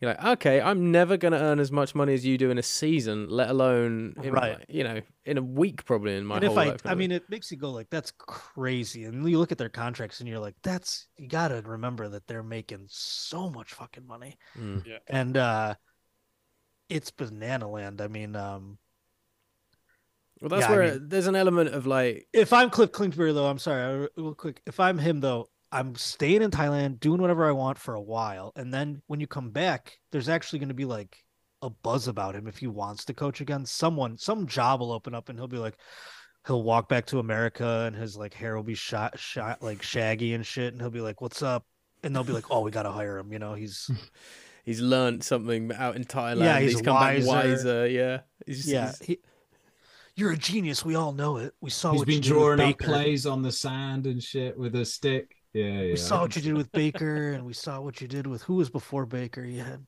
Texas Tech. Oh, Mahomes. You had Mm. Mahomes. You made Patrick Mahomes come make this quarterback. That's gonna be some fucking hero story for. well, especially when brain. the next guy in Arizona can't deal with Kyler Murray. I mean, Kyler Murray failing will be a massive. Do you think boost that's gonna be a thing? Kingsbury. That's Yeah. interesting. Well, because he can't stop playing Call of Duty. And he's cares not that about. good a quarterback. I that's really don't. Yeah. I I love that. That's like a legitimate. That's why that was in that contract. It was like you need Yeah. to. It was to limit his college. That's so funny, dude. That video games. are, yeah. Could you has the- imagine that 30 for 30 down the road where it's just like, and he discovered Call of Duty? And then it's like, it's talking about the downfall of Kyler Murray. And like at the end, they talk have like this lecture on the video game, the dangers of like addiction to video games or something. Yeah, they roll out some professor of like psychology, like talking Such about how bad it is Z is for your brain and shit. Yeah. thing? Michael Irvin he- was doing crack in the locker room and shit. And now we have Kyler Murray's on his like PSP, like on his phone. He's got the backbone under like the blankets and the fucking. just a minute, just a minute. One Yeah. more. That's the thing. The the stats of when there's been a Yeah. Call of Duty drop or new patch or anything added onto the game, whenever that happens, Kyler Murray's stats the week after are absolutely atrocious. So it's clear, if it's that obvious. was a meme or if that's for real. Because I mean, I w- I will never know. I don't play Call of Duty, Me neither. But I'll, I'll hope it's real. But I yeah, that's the thing. I was like, I hope to the Lord that's real because that is so funny. yeah, I mean, Ah. I mean, yeah, somebody did do the maths on it all of his game Okay. tape and everything, and it was when a new Call of Duty comes out and when there's double reward XP weekends That's that they it, have, double XP and it, if there's a double reward XP weekend, Kyler's game drops off massively, or like few days or whatever it is, and if there's yeah, and when the new game That comes out, it drops so off massively. Amazing. I, I mean, this Yeah. league, man, I love it. But you think he uh turns that? I mean, I don't think there's turning that around. I mean, I'm 36 and I play like NHL like every other day. I mean, I it's like how I like meditate. So I mean, but he's like clear on. But how, how is Call of Duty like meditating? Like that's more intense than an NFL I game. don't- I don't There's like so much kind of crap going I on. play hockey and like baseball and shit, and it's like chill. You know, Yeah, baseball to put you to sleep before you go to bed. Nice. Yeah. I love baseball. Don't you dare. There's a reason why it has a Uh, standalone place when all the other sports aren't playing, Josh. That's all I'm saying. Oh, I don't mind it. It's a, makes summer go by a little slower. Oh, it's the thing I hated so much about going on holiday in the summer to the US. It's like all the other sports stop, and it's like going to a baseball game is fun. It's cheap, Hell yeah. beers, hot dogs. I quite like watching baseball. Ah, it's oh, You gotta- can't it's do a- it. Can't do it. Not to get all queefy on you, but it is a lesson in how to be in the present. And I only learned this when I didn't have a day job. I mean, like when you're working during the day and everything like that, you don't have time to follow baseball. But like, I love the fact that I can wake up like, like a Wednesday and I'm just like, turn on a baseball game at like 10 a.m. and then there's just baseball the whole day. People are like, we got to make these games go by quicker. I'm like, go by quicker. I want them to be longer. and it's just like quiet. It's like music in the background. I get like writing done. I mean, it's like the you just hear like the noise of the stadium, and then the announcer's like, "And "That's 2-0 count." You know, I mean, it's like s- music. It's like it's like listening to birds trip or something. I don't know, but it- uh, yeah, it's a good background thing. You can do other stuff while baseball but I can going. stare at it too. I mean, every pitch you watch the pitches, you're like, "Oh, look at him dole it out." You know, it's you get into the like hypnotized by it. It's a little bit, you know what I mean? It's like watching uh it's like Thump. fishing or something, you know what I mean? I don't know. Yeah. Yeah, I don't know. It's You gotta like enjoy being in it as opposed to being like, come on, let's get some and then there's action too, and you're like, holy hell, like especially lately, there's like all these new fast young players coming out that are just like doing crazy shit. So well, like the um the pitcher that can actually slug home runs. What's his name? Uh, Shohei Ohtani. yeah, Ohtani. Yeah, You yeah. pay That makes dollars here to go to Anaheim and watch them play baseball. It's crazy. see No that's the those games. that's the great thing about about baseball. It's so cheap. Like the Some NFL places- is Well, never that's going because to be there's like. It 300 games a year. It Yeah, wasn't yeah, super but some cheap places going you Dodger games are a fucking nightmare. Really? How much are they? I mean, I paid for a regular season ticket back in May or something. I like 121 dollars, and then to compare that to, I could sit in the same spot at an Angel game. Granted, I went on a Sunday, but like if you were to compare nights, it would still cost like 65 dollars to go to a Dodger game, probably. Damn. Whereas it's like you could get an Angel ticket for eight dollars, Yeah, and they're and but then you know it's a little bit further away, but and you just work your way down to the better seats after you spent eight bucks for the one up or top. Mm-hmm. Anyway, Yeah. so, yeah, mm-hmm. yeah. But the good seats are like eight. I mean, it's really disgusting because they have, not to turn this into a baseball podcast, Mike Trout and Shohei Ohtani, two generational players. Like you're watching history when you see them play. So Yeah. it's like crazy that nobody. Mike Trout But reminds anyhow. me a lot of JJ Watt, by the way. JJ Watt, you got to watch him on the in-season Hard Knocks too. His retirement, so that made me feel like that he knew, like he was like, well, if I'm going to retire, I might as well do it on HBO.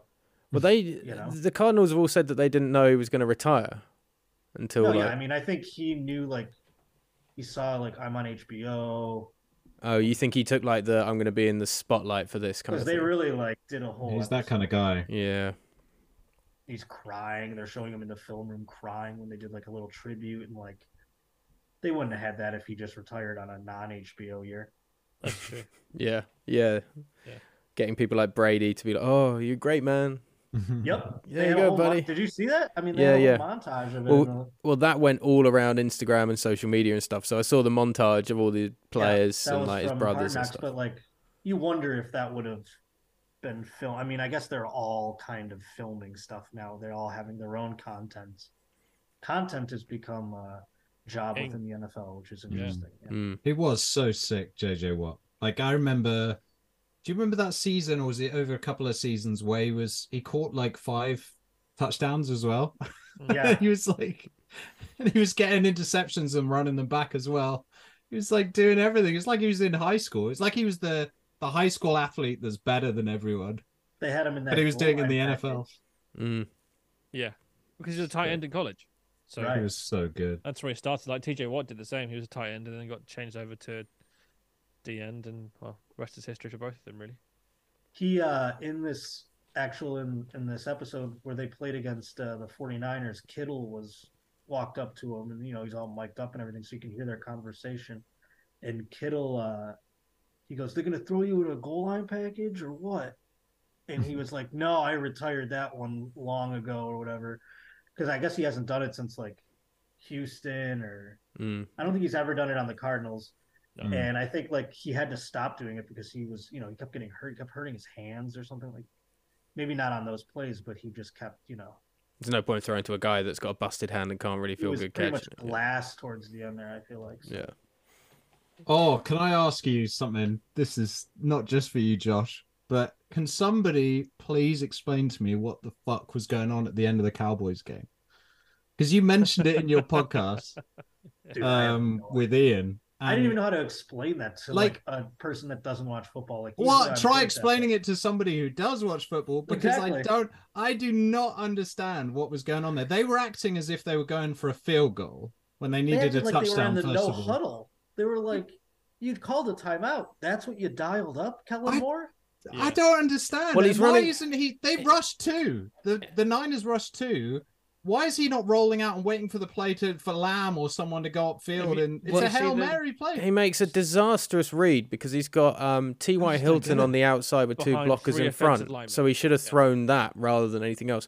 But Kellen Moore's trying to run a hook and ladder because that's how Boise Yeah. State did the hook and ladder against Oklahoma when Kellen Moore He was called the. the hook and ladder. Yeah. Yeah. He did. So he's like he's trying to run a similar style of thing with Boise State. So he's got two options for a hook and ladder with like blockers outside, and they just don't take him for a, the count that Zeke Zeke Elliott got is going to be absolutely Oh fucked. Yeah, like what are you He doing asking got a running back destroyed. to Well, snap it? I, it- you know, even better, the play before that, Schultz fucking uh, Doesn't forgetting that his he's got two feet. He doesn't don't only it- drag his feet. He like it feels like it was deliberate almost. That when you watch it on the replay, you're like, how he's got no pressure, no one's around him. He just forgets that he's got another foot that he's got to get in bounds. Like it's Oh, well, this so is the crazy. this is the Cowboys just ending every single season in the playoffs I with mean, a yeah, I did weird ex- thing. People act like they expected them to win. Oh, that 'Cause yeah. they're Oh, we were Josh. we were saying that, Josh. Yeah, it's crazy. Their expectations are just no. That's why the thing about them destroying TVs was so ridiculous because it's like, well, did you really think this was your time? Like, even if you'd squeezed that game, you would have lost in the next round. Like, what's going on? You were a wild card team. What are you Yeah. talking about? Mm. Yeah. You were lucky to be in the. When you're a wild card team, you're like sick. We're in the divisional round. Like man, over exceeding our expectations. They should have lost against fucking Tampa Bay, in my opinion. I mean, if Tampa Bay was a true divisional winner, but obviously like The South is a mess. Yeah. Yeah. a mess. Yeah. Yeah. And I thought I did bet on Tampa Bay. I think a lot of people I. did. We I lost two hundred pounds in I winnings didn't. because Tampa bet on Bay the decided to Eagles. choke If I would have, all the dicks. I would have won like two grand if, uh, if because I had the Jaguars, the Giants, and Tampa Bay in a three leg parlay. But I did them Yeah. separately too. But I put them all in a parlay, and all I needed was the the Bucks. Bucks together. And I was like, bet, "Oh, Tom Brady! This is the only time I've ever bet on Tom Brady in my life." And he screws you. Fuck me again, Hey, and I go, Banks. "You're done. You're dead Never to me now, again. man." speaking And of he's bets, gonna go to the saw- Raiders. You think? Yeah. yeah. Sorry. Speaking of bets, I want to hear. Sorry, your I just, just get one one thing in. Someone put a bet of first touchdown scorers of Kelce Goddard. saw that. Yeah, um, who's Nos- Dawson Knox and uh, Dalton Ooh. Schultz. Fifty dollars returned nine hundred and fifty grand. And Oh, just that, the chase touchdown instead of Dawson Knox killed it for him. Oh, I thought you I were. was going gonna say, I thought you were saying he got it. No, there no, was no. One, there He- was he was that, one away. uh, Oh, somebody had, I think maybe an anytime touchdown parlay of all the games, Mm. Right. and maybe and like something crazy like you just said. So I thought you were talking about this one. It went viral of him like watching the final. Like he just needed, I don't remember if it was Kittle or McCaffrey or something, but he just needed that one and he got it and they like showed him winning and he won like seventy two thousand dollars off Oh, of like wow. a five dollar ticket or something like that. Beautiful. Yeah. like something insane. Like it was like I don't even remember what, it, but I thought you were naming that one because that was like a big I story didn't around see that here. one. No, I, Yeah, I saw the yeah. guy losing by one, the one that Jazz said, and it's just Yeah. the chase one that fucked him. And he had all other three, and it was yeah, five dollars and almost a million was coming back to The him. one that they reversed to, that's fucked up. Yeah. I really do. I mean, like I couldn't believe that wasn't a touchdown, but then I like made sense. But like with the snow, it's tough to like get a sense of like where that white line ends, you know, Mhm. Mm. or begins. So you think Brady to the Raiders? Yeah, I think because McDaniels there. Mm-hmm. I think He's Tom from the Brady's Bay Area. single. Yeah. Well, the Bay Area is nowhere near Vegas, but Single, uh, go the you could go to the Moonlight Uh-huh. Bunny Ranch Oh, whenever he sorry. wants There's a connection. no, it's okay. No, but I mean, uh, The fans will like it. they say 49ers would be the Bay, but that's the but because that's not. like his childhood team. But they're like, you know, they they don't know what the hell they they got a three headed. Mo- if Brock Purdy wins the Super Bowl, it's like, what do you do? Yeah, you're not You you're not dropping Brock drop Purdy. Purdy. You No. you might even still want to keep Jimmy Garoppolo because he's shown that he's such a great backup to have, and you've got And Trey then what Lance do you do with waiting Trey in the wings. Lance? Well, he's he's there on a rookie deal. Like you know, he's not Yeah, going to cost do you, that do? much. Maybe you trade him though. Maybe. Maybe Yeah. you get a draft pick, you trade up in the draft. I don't Give, know. I mean, give him to some dumb team like Carolina to. Or Atlanta. well, someone Yeah. will do like a Oh, whole, hopefully like, not. someone will need like a I kick the tires on a couple of teams. You know, The Like Jets would love a love a Trey Lance. Jets. I mean, you got what if like you don't know who's gonna like Packers might lose Aaron Rodgers. There's talking about that today, God, which I thought was funny too. They're saying he might go to the Jets, which I'm like, he's just gonna do everything Brett Favre does. Yeah, yeah, yeah. There's no way he goes to the Jets just because Brett Favre went to the Jets. There's no way Aaron Rodgers goes to the Jets. I think he should just retire. To be honest, I think he just should just step. No, he's gonna play. He's got to prove them wrong, like that it's their fault that it's not going well. He, they always do. They always try. And if Tom Brady can get a massive contract, someone's gonna pay Aaron Rodgers, and uh, But no one's gonna also from the Bay Area. No one's gonna fucking sign up with Aaron Rodgers in the same way that people signed up with Tom Brady. The Like, Rams pla- might. No, but no one. They're gonna sign up. Are you kidding me? Look at what they did with Russell Wilson. They're gonna No, no, no, do- no. I mean, like other that. players won't jump on the bandwagon. Like Brady was great in Tampa because everybody else was like, "Yeah, let's go." No one wants to play with Rodgers because everyone's like, oh, "He's no, a dick." Come on. I He- disagree. He's but he's one of the He's best Hall of Famer. quarterbacks ever. Like Yeah. Yeah. the people will want to play with him. Of course they will. I don't know. I Yeah. don't think free agents would be like, "Oh, let me think- pile on with I don't Rodgers." think people want to go to Green Bay to play with him. But No. that's definitely true. Yeah. Yeah. Specifically because Green Bay always build a side that doesn't really work very well in the snow in the winter. That's why they do so well in the regular season. That when it gets Hey. to playoff time, Green Bay is no Atlanta. Let me put it that way. yeah. oh boy. I just don't. Yeah, I don't know. I don't. It doesn't have that same pull as Brady's character does, It's like the perennial winner and everything like that. He's a. Well, you're um, comparing it to Brady. I mean, No, but, like- Brady's one, but if there is anybody that even comes close, it's Aaron Rodgers. I For mean, sure. you can't.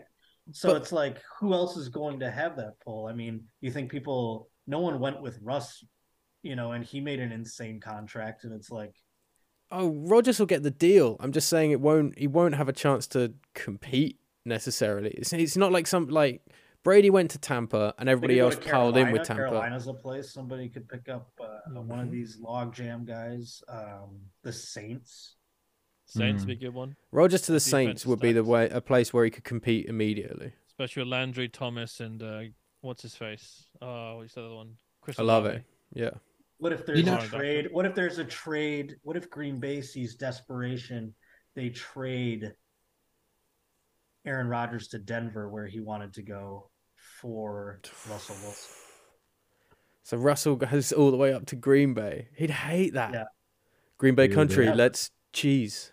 The Who's trouble with gonna- that else- is Jordan else is Love's there because Jordan Love will be the one they start. They're not, they're not going to spend all that time with Jordan Love in the wings and not give He him a didn't play too badly when he came in against Philly mean, as well this year. He is just a rookie contract, though. I mean, that's the thing. Did they re up him? No, Or are he's they still gonna on You need to find deal. out if you re-up him or not, don't you? Really, that's the trouble. You have to. Yeah, you but have I to give mean, him that a would be this year, wouldn't it? Yeah, that, that's what I think will happen. I think Jordan Love will be given this year to find out if he's got what it takes. So I don't see them getting rid of a Rodgers contract and then inheriting a Wilson contract because it then hamstrings the team Yeah. further. I don't What think they, that. what if they didn't- trade Jordan Love and they bring Russell Wilson in to compete with Aaron Rodgers? And just have veteran minimum across the rest of the positions in the whole team. this is like a some men want to watch the world burn type thing. You're just creating I was scenarios that just. I was gonna say, so, yeah, smoke some more, Josh. Let's get it oh, all I gotta get my head right. I gotta get my head right after saying that one. No, I, that would just be funny if they uh, just seeing those two compete on the same team for some reason. Um, Seattle, Yeah, though Speaking you can see them kind of signing Smith to a what could decent happen extension. there. Yeah, Yeah, I'm I you gotta hope, or at least like uh, maybe like a two year. I mean, he's a 33. Talking about age or whatever, he's pretty old too now at this point. yeah, I so mean, it's like If uh, Two if- years, maybe. if Kenny Pickett had been terrible, I would have been banging the drum for him to come to the Steelers. But I don't think one we could afford him, and two, Pickett I looked quite like good Pickett. towards the end as well. Yeah. good enough to s- stick with and see what you do with him. Absolutely. Yeah, you yeah. think they Yeah, might get yeah. a veteran presence behind him as opposed to Mitch Trubisky, who was like a competitor. you know what I mean? Mitch Trubisky's Yeah. not coming back. I mean, I think he was on a one year deal, wasn't he? So like, two year. It was two years. oh, was it They'll- two years? They'll Yeah. probably cut him. I think It was two years, fifteen mil. So it it's not as if you get rid of him Yeah. and lose a huge cap hit. I think So- they'll just Right. cut him. I think they could sign a guy that's just like a mentor, Yeah, happy to sit. Pick What Kenny Fitzpatrick used to do, kind of thing. Yeah. like a Flacco or Mhm. something. Yeah. Joe Flacco's still going. I love that He's, he's, getting still just- paid up and down the league. Flacco. He's been in the league forever now. Same with Matt Ryan. Matt Ryan got. I mean, he's got to rip. Matt Ryan. I just saw him on television. Oh, so sad. What did they do to my boy? He's done. He's out. Mm. He's old. I did. I was on here. Was it? Oh no. Yeah, you would have been mad that I was comparing Joe Flacco and Matt Ryan. Yeah, I did. I heard that, Josh. I didn't. I didn't. Oh uh, yeah, when we bring were at the up because comedy it- store. Yeah, that was. uh Yeah, that was insane. I mean, I still. I Well, know. I mean, you know, I guess it kind this year helped your side of that argument, Right. but I think you are misremembering uh, yeah, but you, how good Matt Ryan was for like. As we saw this hmm. year, it it wasn't Matt Ryan because you put any quarterback behind that Colts look at- offensive line and it was garbage. So if you look at Matt, or if you look at Joe Flacco's stat line in his first five years, it's equivalent to like Mahomes level or something like that. I saw like Mahomes is the only other quarterback to do X, Y, Z other than Joe Flacco in the first five years of his career or something like that. Look up the stat line of the first five years. I'm telling you, that's the that's where the Super Bowl was, and like the stat lines in the pudding. I thought he was only really setting it light in the playoffs that year they won it, but yeah, I don't know. I'd have to look. That go Ravens team was based on defense, wasn't it? I'll be like the only Lewis guy on the internet Brown. googling Flacco stats. Like Google's gonna get confused. I just saw something like I mean it, they showed it on TV like the graphic and everything. I just can't remember the exact like stats, but it was like the first five years of their career, the only other quarterback to do this was Joe Flacco. Like, that's Hmm. interesting. uh, fifty-six interceptions in the first five years, one hundred and two touchdowns, Maybe it was that. and uh, Maybe QB it ra- was that. a QB rating of 86.3, 174 sacks. yeah. Yeah. Uh, every 17 games, three and a half thousand yards in the regular the season. thing, right? Yeah. Yeah, that's uh, that's the five years averages coming through. Yeah, I don't know. I'm I'm not buying this. Joe Flacco ripped the league up in the first Yeah. first five years of his career, and then he trailed off. I think I'll I'm take not- Matt Ryan getting 25 touchdowns a year and 4,000 yards. Ninety-nine point nine percent of the time, I'll always back up the got- American, but like, They got a big stat on this one though, the Super Bowl. Oh, Yeah. oh my god, why are you playing me like this? Trent Josh? We're Dilfer's getting on got a so Super well. Bowl. Like, come on, Brad I know you Johnson's can't got a Super Bowl. MVP. I think a Super Bowl MVP that year too. I think. Joe Trent- Flacco, yeah, he won the Yeah. truck. So hey, Poor Matty. Mistakes were made. Eli Manning's got two. It devalues the Super Bowl ring immediately. He's a Hall of Famer. Eli Manning's a Hall of Famer. You got to got to give it to him. He beat the Patriots. It's the magnitude of the game too. Not on, not only he beat the almost undefeated like yeah, undefeated Patriots From the wild card as well, wasn't it? yeah, Yes, you seed. gotta you gotta respect the was sick. pedigree of the. It's like picking a bowl team for college. It's like you gotta respect how they got there. I don't. got their rings. I don't have to respect Eli Manning, no matter what you say. I do not have to sit here and show him any I do sort like of the respect. Manning pod, the Manning cast though. Oh, so Oh, he's- That's fun. Huh? Have you It's seen? like doing a podcast, like a, a watching. It's like a. It's a, it's an awesome idea. But have you seen the Pro Bowl adverts that he and his brother are doing? Everything No. good They're- about the Manning cast, the Pro Bowl adverts that they're doing are so like dorky and shit and just unfunny. And it's like the Manning cast is You fun because it Peyton feels like Manning produces those, right? Like he has a Omaha Productions, and they're making. That's why they're like getting involved in like the media. Him and his brother, he's making his own like media thing. No, I don't like it. They're like hiring comedy writers and stuff for something. I don't know what, but it's like they're trying to like make shows or something. I don't really know what's going on. Ugh. Yeah, I don't they're like it. making all those commercials. You should go and write some jokes for him, Josh. Get some bank. I love it, but they would never. They would hear. me Yeah, I don't think they'd like your jokes, minutes. probably. I'm not getting a job in this industry ever at this point. So, based off of everything I say, I don't want to go back to the Bills game too much, Josh, but I did want to ask this. I was thinking about it. Um, last year, you watched the Bills lose on stage to the Chiefs, and obviously this year, same round, perhaps maybe more expectation on the Bills. Was it almost easier watching it happen on Last stage than at home?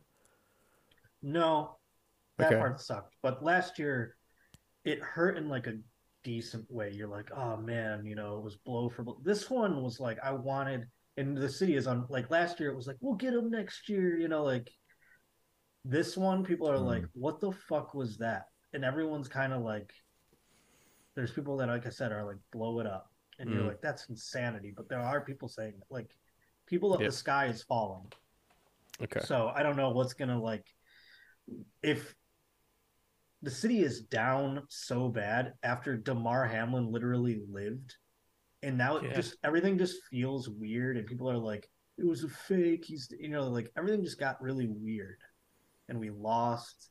Do you think So people it's will put it in context, like give it a couple of weeks and months, and maybe people will see it differently? It was still a good season. It just had a I hope so. I mean, I'm fine with the. way I mean, we had we were 13 and three. I mean, like yeah. That's last year we were 11 and 6 and it was still a good season. You know what i'm saying? So like i don't know. It's three years of the afc east and we're already getting like spoiled on it. Like it's annoying. Like people forget that we weren't in the playoffs for Mm, fucking 20 plus years or whatever. So yeah, and I it's it- you wouldn't accuse Buffalo of being like a bandwagon. Like LA was a sellout all of last season. no one's this gonna be a season, bandwagon but they are like fu- they're getting like and again it's not because they're bandwagon they're still on the team but they want like mcdermott fired or they That is so like, crazy. The There's people like Josh thing is- Allen. Josh Allen's windows closing. You're like, what? This just like- started. He's like 26, isn't he? How Yeah, we fucking have, old is he? Ten years. Jesus Christ. I think maybe they're just talking about it in terms of the cost of his contract and the cap hits and team building. I, I don't know. guess. Yeah. Sure, but like, that's everybody. I, you know what I mean? Like, that's just that's life. Pay him, pay him the bills, and uh, you got to hope Beane got an eye for talent. Which, by the way, everyone's questioning that guy too. I mean, because like the defense really like shat the bed, and we didn't have Von Miller. Yeah, Micah Hyde. but it's like didn't have Micah Hyde. We didn't have a lot of the secondary, by the way. I mean, it was pretty like Threadbare. picked down to the wire, and they were all they their friend almost died, so it's like they're all kind of like messed up with that. Yeah. Mm. yeah. I mean, like despite the fact that he lived and it's like moving on, but like you know that guy was in the room every day. Like now he's on a fucking vet. You know, they got him back, and they're like, oh, thank God. But like now it's like now you got to like study football and like go take hits and shit. So it's I think they're like gonna be a little fucked up from that. But um yeah, it was just a shallow defense and everyone doesn't know if Beane's like, you know, Trey Edmunds, do you pay him? Do you pay uh Ed Oliver? Shaq Lawson. And uh, you know, you saw this coming down the track, so I said that. I'm like, we're drafting all these defensive guys in the first couple rounds. Someone's going to be a casualty. We cannot possibly keep all these guys, especially if they all play up to snuff, like live up to their draft picks. They're going to like want to go to free agency or Mm. Or get Yeah. paid what they're worth. or like get paid what they're worth. Yeah, and like you can only pay so many of them though. Like Yeah. Well, So not Joe Greg, Greg, Greg Rousseau's coming up. Uh, I mean, I think Edmunds really that Dolphins game was the best game he's ever played. Yeah, that, that big hit at the sideline too was There was a couple. He had a he had a couple big hits, and I think he like batted a couple balls down. It was like finally he's playing because the man is a he is a monster. He is Yeah. huge, and he's so young. Like we drafted him when I think he was like 19 or some shit. Like I think I want to say he's like only 22 years old right now. and he's been in the league for his whole first contract 22 23 now Mhm. so like he's still gonna mature and it's like i feel like you gotta keep him i think I like agree. Hard, isn't it? I don't think you've got like crazy. You're not one of the teams with crazy cap room. no but i mean like tricky, he's a big piece he's a middle linebacker i mean i think i think because he is such like a fucking specimen dude like and he's not even matured yet i think like his sky's the limit. He's gonna play for i mean a while longer. And he's already like more than serviceable. I mean he's like the lights are on every now and then but like he's you know made leaps and bounds since he started and he's like uh, basically was a kid. I mean it's like Hmm. Comparatively to people like some people don't get drafted till they're 24 i don't even think he's 24 yet and he's at the end of his co- first contract Do you think it's kind of overshadowed him a little bit with how good Matt Milano is, though? Because you. i see mean matt him milano's a guy that plays. like he is like one of those lunchbox guys like a lunch pail guy like a blue collar guy like he's like a late round pick that just like over lived up to his Yeah. draft pick and like i think he's a guy that you end up sadly losing because Oh, really? Okay. you know, we drafted him. I mean, I don't want to, but I mean, like, he's going to end up getting, like, kind of lost in the wash because he can either just, like, take what they're going to offer him, which I don't imagine will be, like, too bad, but he could also go test free agency and get overpaid somewhere. Yeah, that's true. Right. I don't want to cut this short, but I have to be up to do some figure skating Oh, I'm work. sorry. No, no, no. I have to. it's just I have to get up tomorrow to cover figure skating tomorrow. So, uh, which is a slightly different turn of events, but you know, whatever. Um, but we do have to do bets for this week as Yeah. well. Um, I've done two. So I've done myself. Two bets. Well, I've done a I've done a fourfold hell? bet on the two Heck yeah. games for this week, and I've also done a bet builder for one of the games as well. So I am taking the over of forty five point five points total for the Niners against the Eagles, and the over of forty six point five for the Bengals against the Chiefs. And I'm taking Mhm. the Niners to cover the two point five spread, and the Bengals to cover a minus two spread at fifteen to one. You said you're taking both overs? Yeah. That bit me over. in the ass last time around. I did the same thing. That's exactly what I've done as well. I've done I've done Eagles. I've done Eagles minus two and a half. I've got Well, you- Chiefs you- plus you- two, Okay, yeah, sorry. and I've got both overs. You got so Chiefs slightly different. Sorry. You've got Chiefs plus two and the Eagles Yeah. minus two and a half. So yeah, you've done the opposite on my spreads. Yeah. yeah. sorry. I just meant that I took both the overs as well. I'm gonna ride with you. I love it over every time. I can't resist it, and you're all betting it, so I gotta ride with it. All right. Um, so I'm gonna take those, and uh, I am gonna go 49ers plus two and a half. Uh, and I'm going. I can't believe that's plus two and a half. Yeah, they I'm gonna changed it. I'm sure that was that was one and a half like two days Who? ago. The Bengals, the Chiefs. No, 49ers Eagles. Yeah, I'm No. sure that was one and a half. They've changed The it. Other one's one and a half on my sheet here too. But it Oh, we went got- to two and a half before we the start the podcast. It was a two and a half. So money's gone back on the Chiefs to cover that spread at Mm-hmm. plus two and a Mhm. half. So I'm gonna take 49ers plus two and a half. That's even odds on my thing here. Mm-hmm. And uh I'm gonna take um the Chiefs are plus one and a half, huh? I guess I have to take the Chiefs. And especially with all the bad apple, Eli Apple stuff. Yeah. Yeah, you can't be on the Bengals too hard. Get right? him. No. Jazz. So I've only got a double. If you want to take me the uh, take the overs, I will also take the overs too. I've got the 49ers, Bengals minus one and a half, and then both the overs, and that got me to fourteen point six to one. That's what I got. Fourteen point eight. I got yeah. Oh, you're parlaying all of it? Yeah, yeah, yeah. Mhm. Okay, mine is uh well, I don't know what you guys are like what how the hell your system works. Mine's plus twelve ninety two, which means like I would make if I bet That's twelve point nine. if I bet fifty dollars, I'd make six hundred and forty five dollars. Yeah. Yeah, that's twelve. 12. I don't know what the hell. Nice. Twelve point nine. Yeah. Yeah. And I've also when, done you- a when it when it's, when like that, it's a thousand. The thousand is tw- you, the first two numbers is twelve. So if you get a hundred, it's, it's like four hundred. It's four to one. Oh. That's how it works. Ours And- is just like I think it just looks juicier and like in America. Like I don't know. I There's love more numbers. stats. You just yeah. get sucked Yeah, in it's by like- like, ooh, 12,000. All right. Well, yeah. like for instance, if you took the money lines, right? San Francisco's money line is plus one twenty five. So you're like plus one twenty five. That's dope because then you like know that you're gonna get more than you bet if you win. Mm. The So minus five to four. Yeah. Yeah. Exactly. Uh, Is the exact same thing. just and a I've. I've taken in the Jags Chiefs game. Uh, sorry, the Bengals Chiefs game. I've gone Burrow with over 272.5 passing yards, Trey Hendrickson to record a sack, Joe Mixon to score a touchdown, and Kelce to have over 76.5 yards receiving, Mm-hmm. and that gets me 20 to one. Mm. 'Cause I can- Well, if we're banging the over, then you're gonna get. You should get half of that. Hopefully, You should get Mixon and uh, Burrow getting those yards. and I've Mahomes getting doing, sacked. uh, I've been with that doing first touchdown scorers. Yeah, who have you got for the games? Well, I was just trying to look up the odds here because I didn't look it up yet, but I'm thinking because I'd like to pick one on each side. So 49ers, I'm going to take Kittle because he's probably better odds, I'm guessing, than McCaffrey, like he's more value. Mm. Uh, and for the Eagles, I'm going to take probably Goedert. Yeah, Mm-hmm. I see And AJ then- Brown got to have a big game in this one for Philly.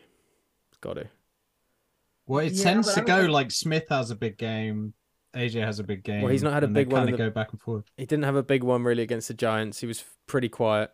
Like I they might didn't. throw a little bit on AJ Brown. That'd be fun if he bombed it out to him and he scored. But uh, he probably has good plus outs. But yeah, I'm going to take Goedert. And then in the other game, I'm going to take um, Pacheco and uh, the hell is on the other team? Oh, the Bengals. Mixon. Okay. I like it. I yeah. like that too. I got Oh, it. I hope Can you good put all those together, or are those all single bets? You can put all those together if you want, and it would be banana. win. It would yeah, amazing, that's yeah. that's a lot. What's I've um? done that. Just who's you know, winning? you throw five bucks on that. That's the kind of thing you throw five bucks on, like that one guy, and you get like you can Couple get like hundred- seventy no, thousand couple- dollars. Yeah, yeah. yeah. Who's winning? Who's going to the Super Bowl? I want it to be, and I'm going to will it. And I hope I know. I think that they can do it. I'm sorry. I'm going to go with the 49ers and Brock Purdy, Mr. Relevant forever. It's a great movie. I can't wait for it to come out. It's the story. You got to have the storybook ending. That's what I'm rooting for. And Who they do they were play? playing the Bengals or the Chiefs. I think the Chiefs. I bet on the Chiefs. I think the Chiefs are gonna like slap these cocky Bengals back back. Like Patrick Mahomes is gonna make Eli Apple look like a little kid out there. I mean, it's gonna be disgusting. He's already like bragging. It's like he's gonna get burned by Mecole Hardman or some shit. I don't even know who is on that receiving squad of Kansas City right now. And Mahomes is like limping and stuff. I bet Chad Henne could beat the the Bengals. Well, See, Apple I was think all. that Mahomes limping is the key here because when you watch them in the Super Bowl, not Super Bowl last year in the AFC Championship game, they really got after Mahomes and really shut him down, and that's when he was mobile. This year he'll have less ability to evade the rush, so I Mm. think we're going to see a a big day for Hendrickson or maybe Hubbard. Yeah. Hmm. Wait, Hubbard's on Trouble Hubbard's on Kansas City. Sam Hubbard. Oh, I'm sorry, I'm sorry, I'm sorry. Yeah. I was like, wait, what? So you're taking the Bengals, Jazz? Yes, Bengals and the 49ers for me. Dave? Sorry. Well, I've taken the Chiefs in my bet, so I'll stay consistent. But, but yeah, the injury worries me. And if I, I if I wanted a team to get there, I'd like the Bengals to go back. That's why I took Pacheco to get the first touchdown because I think they're going to rely a little harder on the run, Mm. and they are capable of doing that. As we, s- I- Andy Reid is capable of planning Mm-hmm. for the around run. this. Yeah, Yeah. a lot Yeah, more so- The thing is, though, the stuff. Bengals have beaten the Chiefs the last three times they've played. But Well, they they drew beat a them loss then. they were going vertical. Like they did this to us, where it was like, I know what you're gonna do, so I'm gonna do this instead. And McDermott, McDermott used to get mind fucked by Andy Reid. Now he's like kind of figured him out because we lost them in two games like before McDermott ever beat him. In one game, he didn't throw it at all. It was like the same thing that happened with Belichick, where they um, only threw it three times on our glorious Leslie Frazier. and uh, they just ran it all over our face. Like that's what I mean. They are capable of doing it, and uh, I saw them do it in that game against the Titans too, because they wanted to like slow it down and not get the ball in Derrick Henry's hand. And so they can do that. And so I'm curious if they just game plan for it harder, if it'll throw this Bengals defense a little bit on a tilt. Mhm. Fuck you guys. Bengals, Eagles.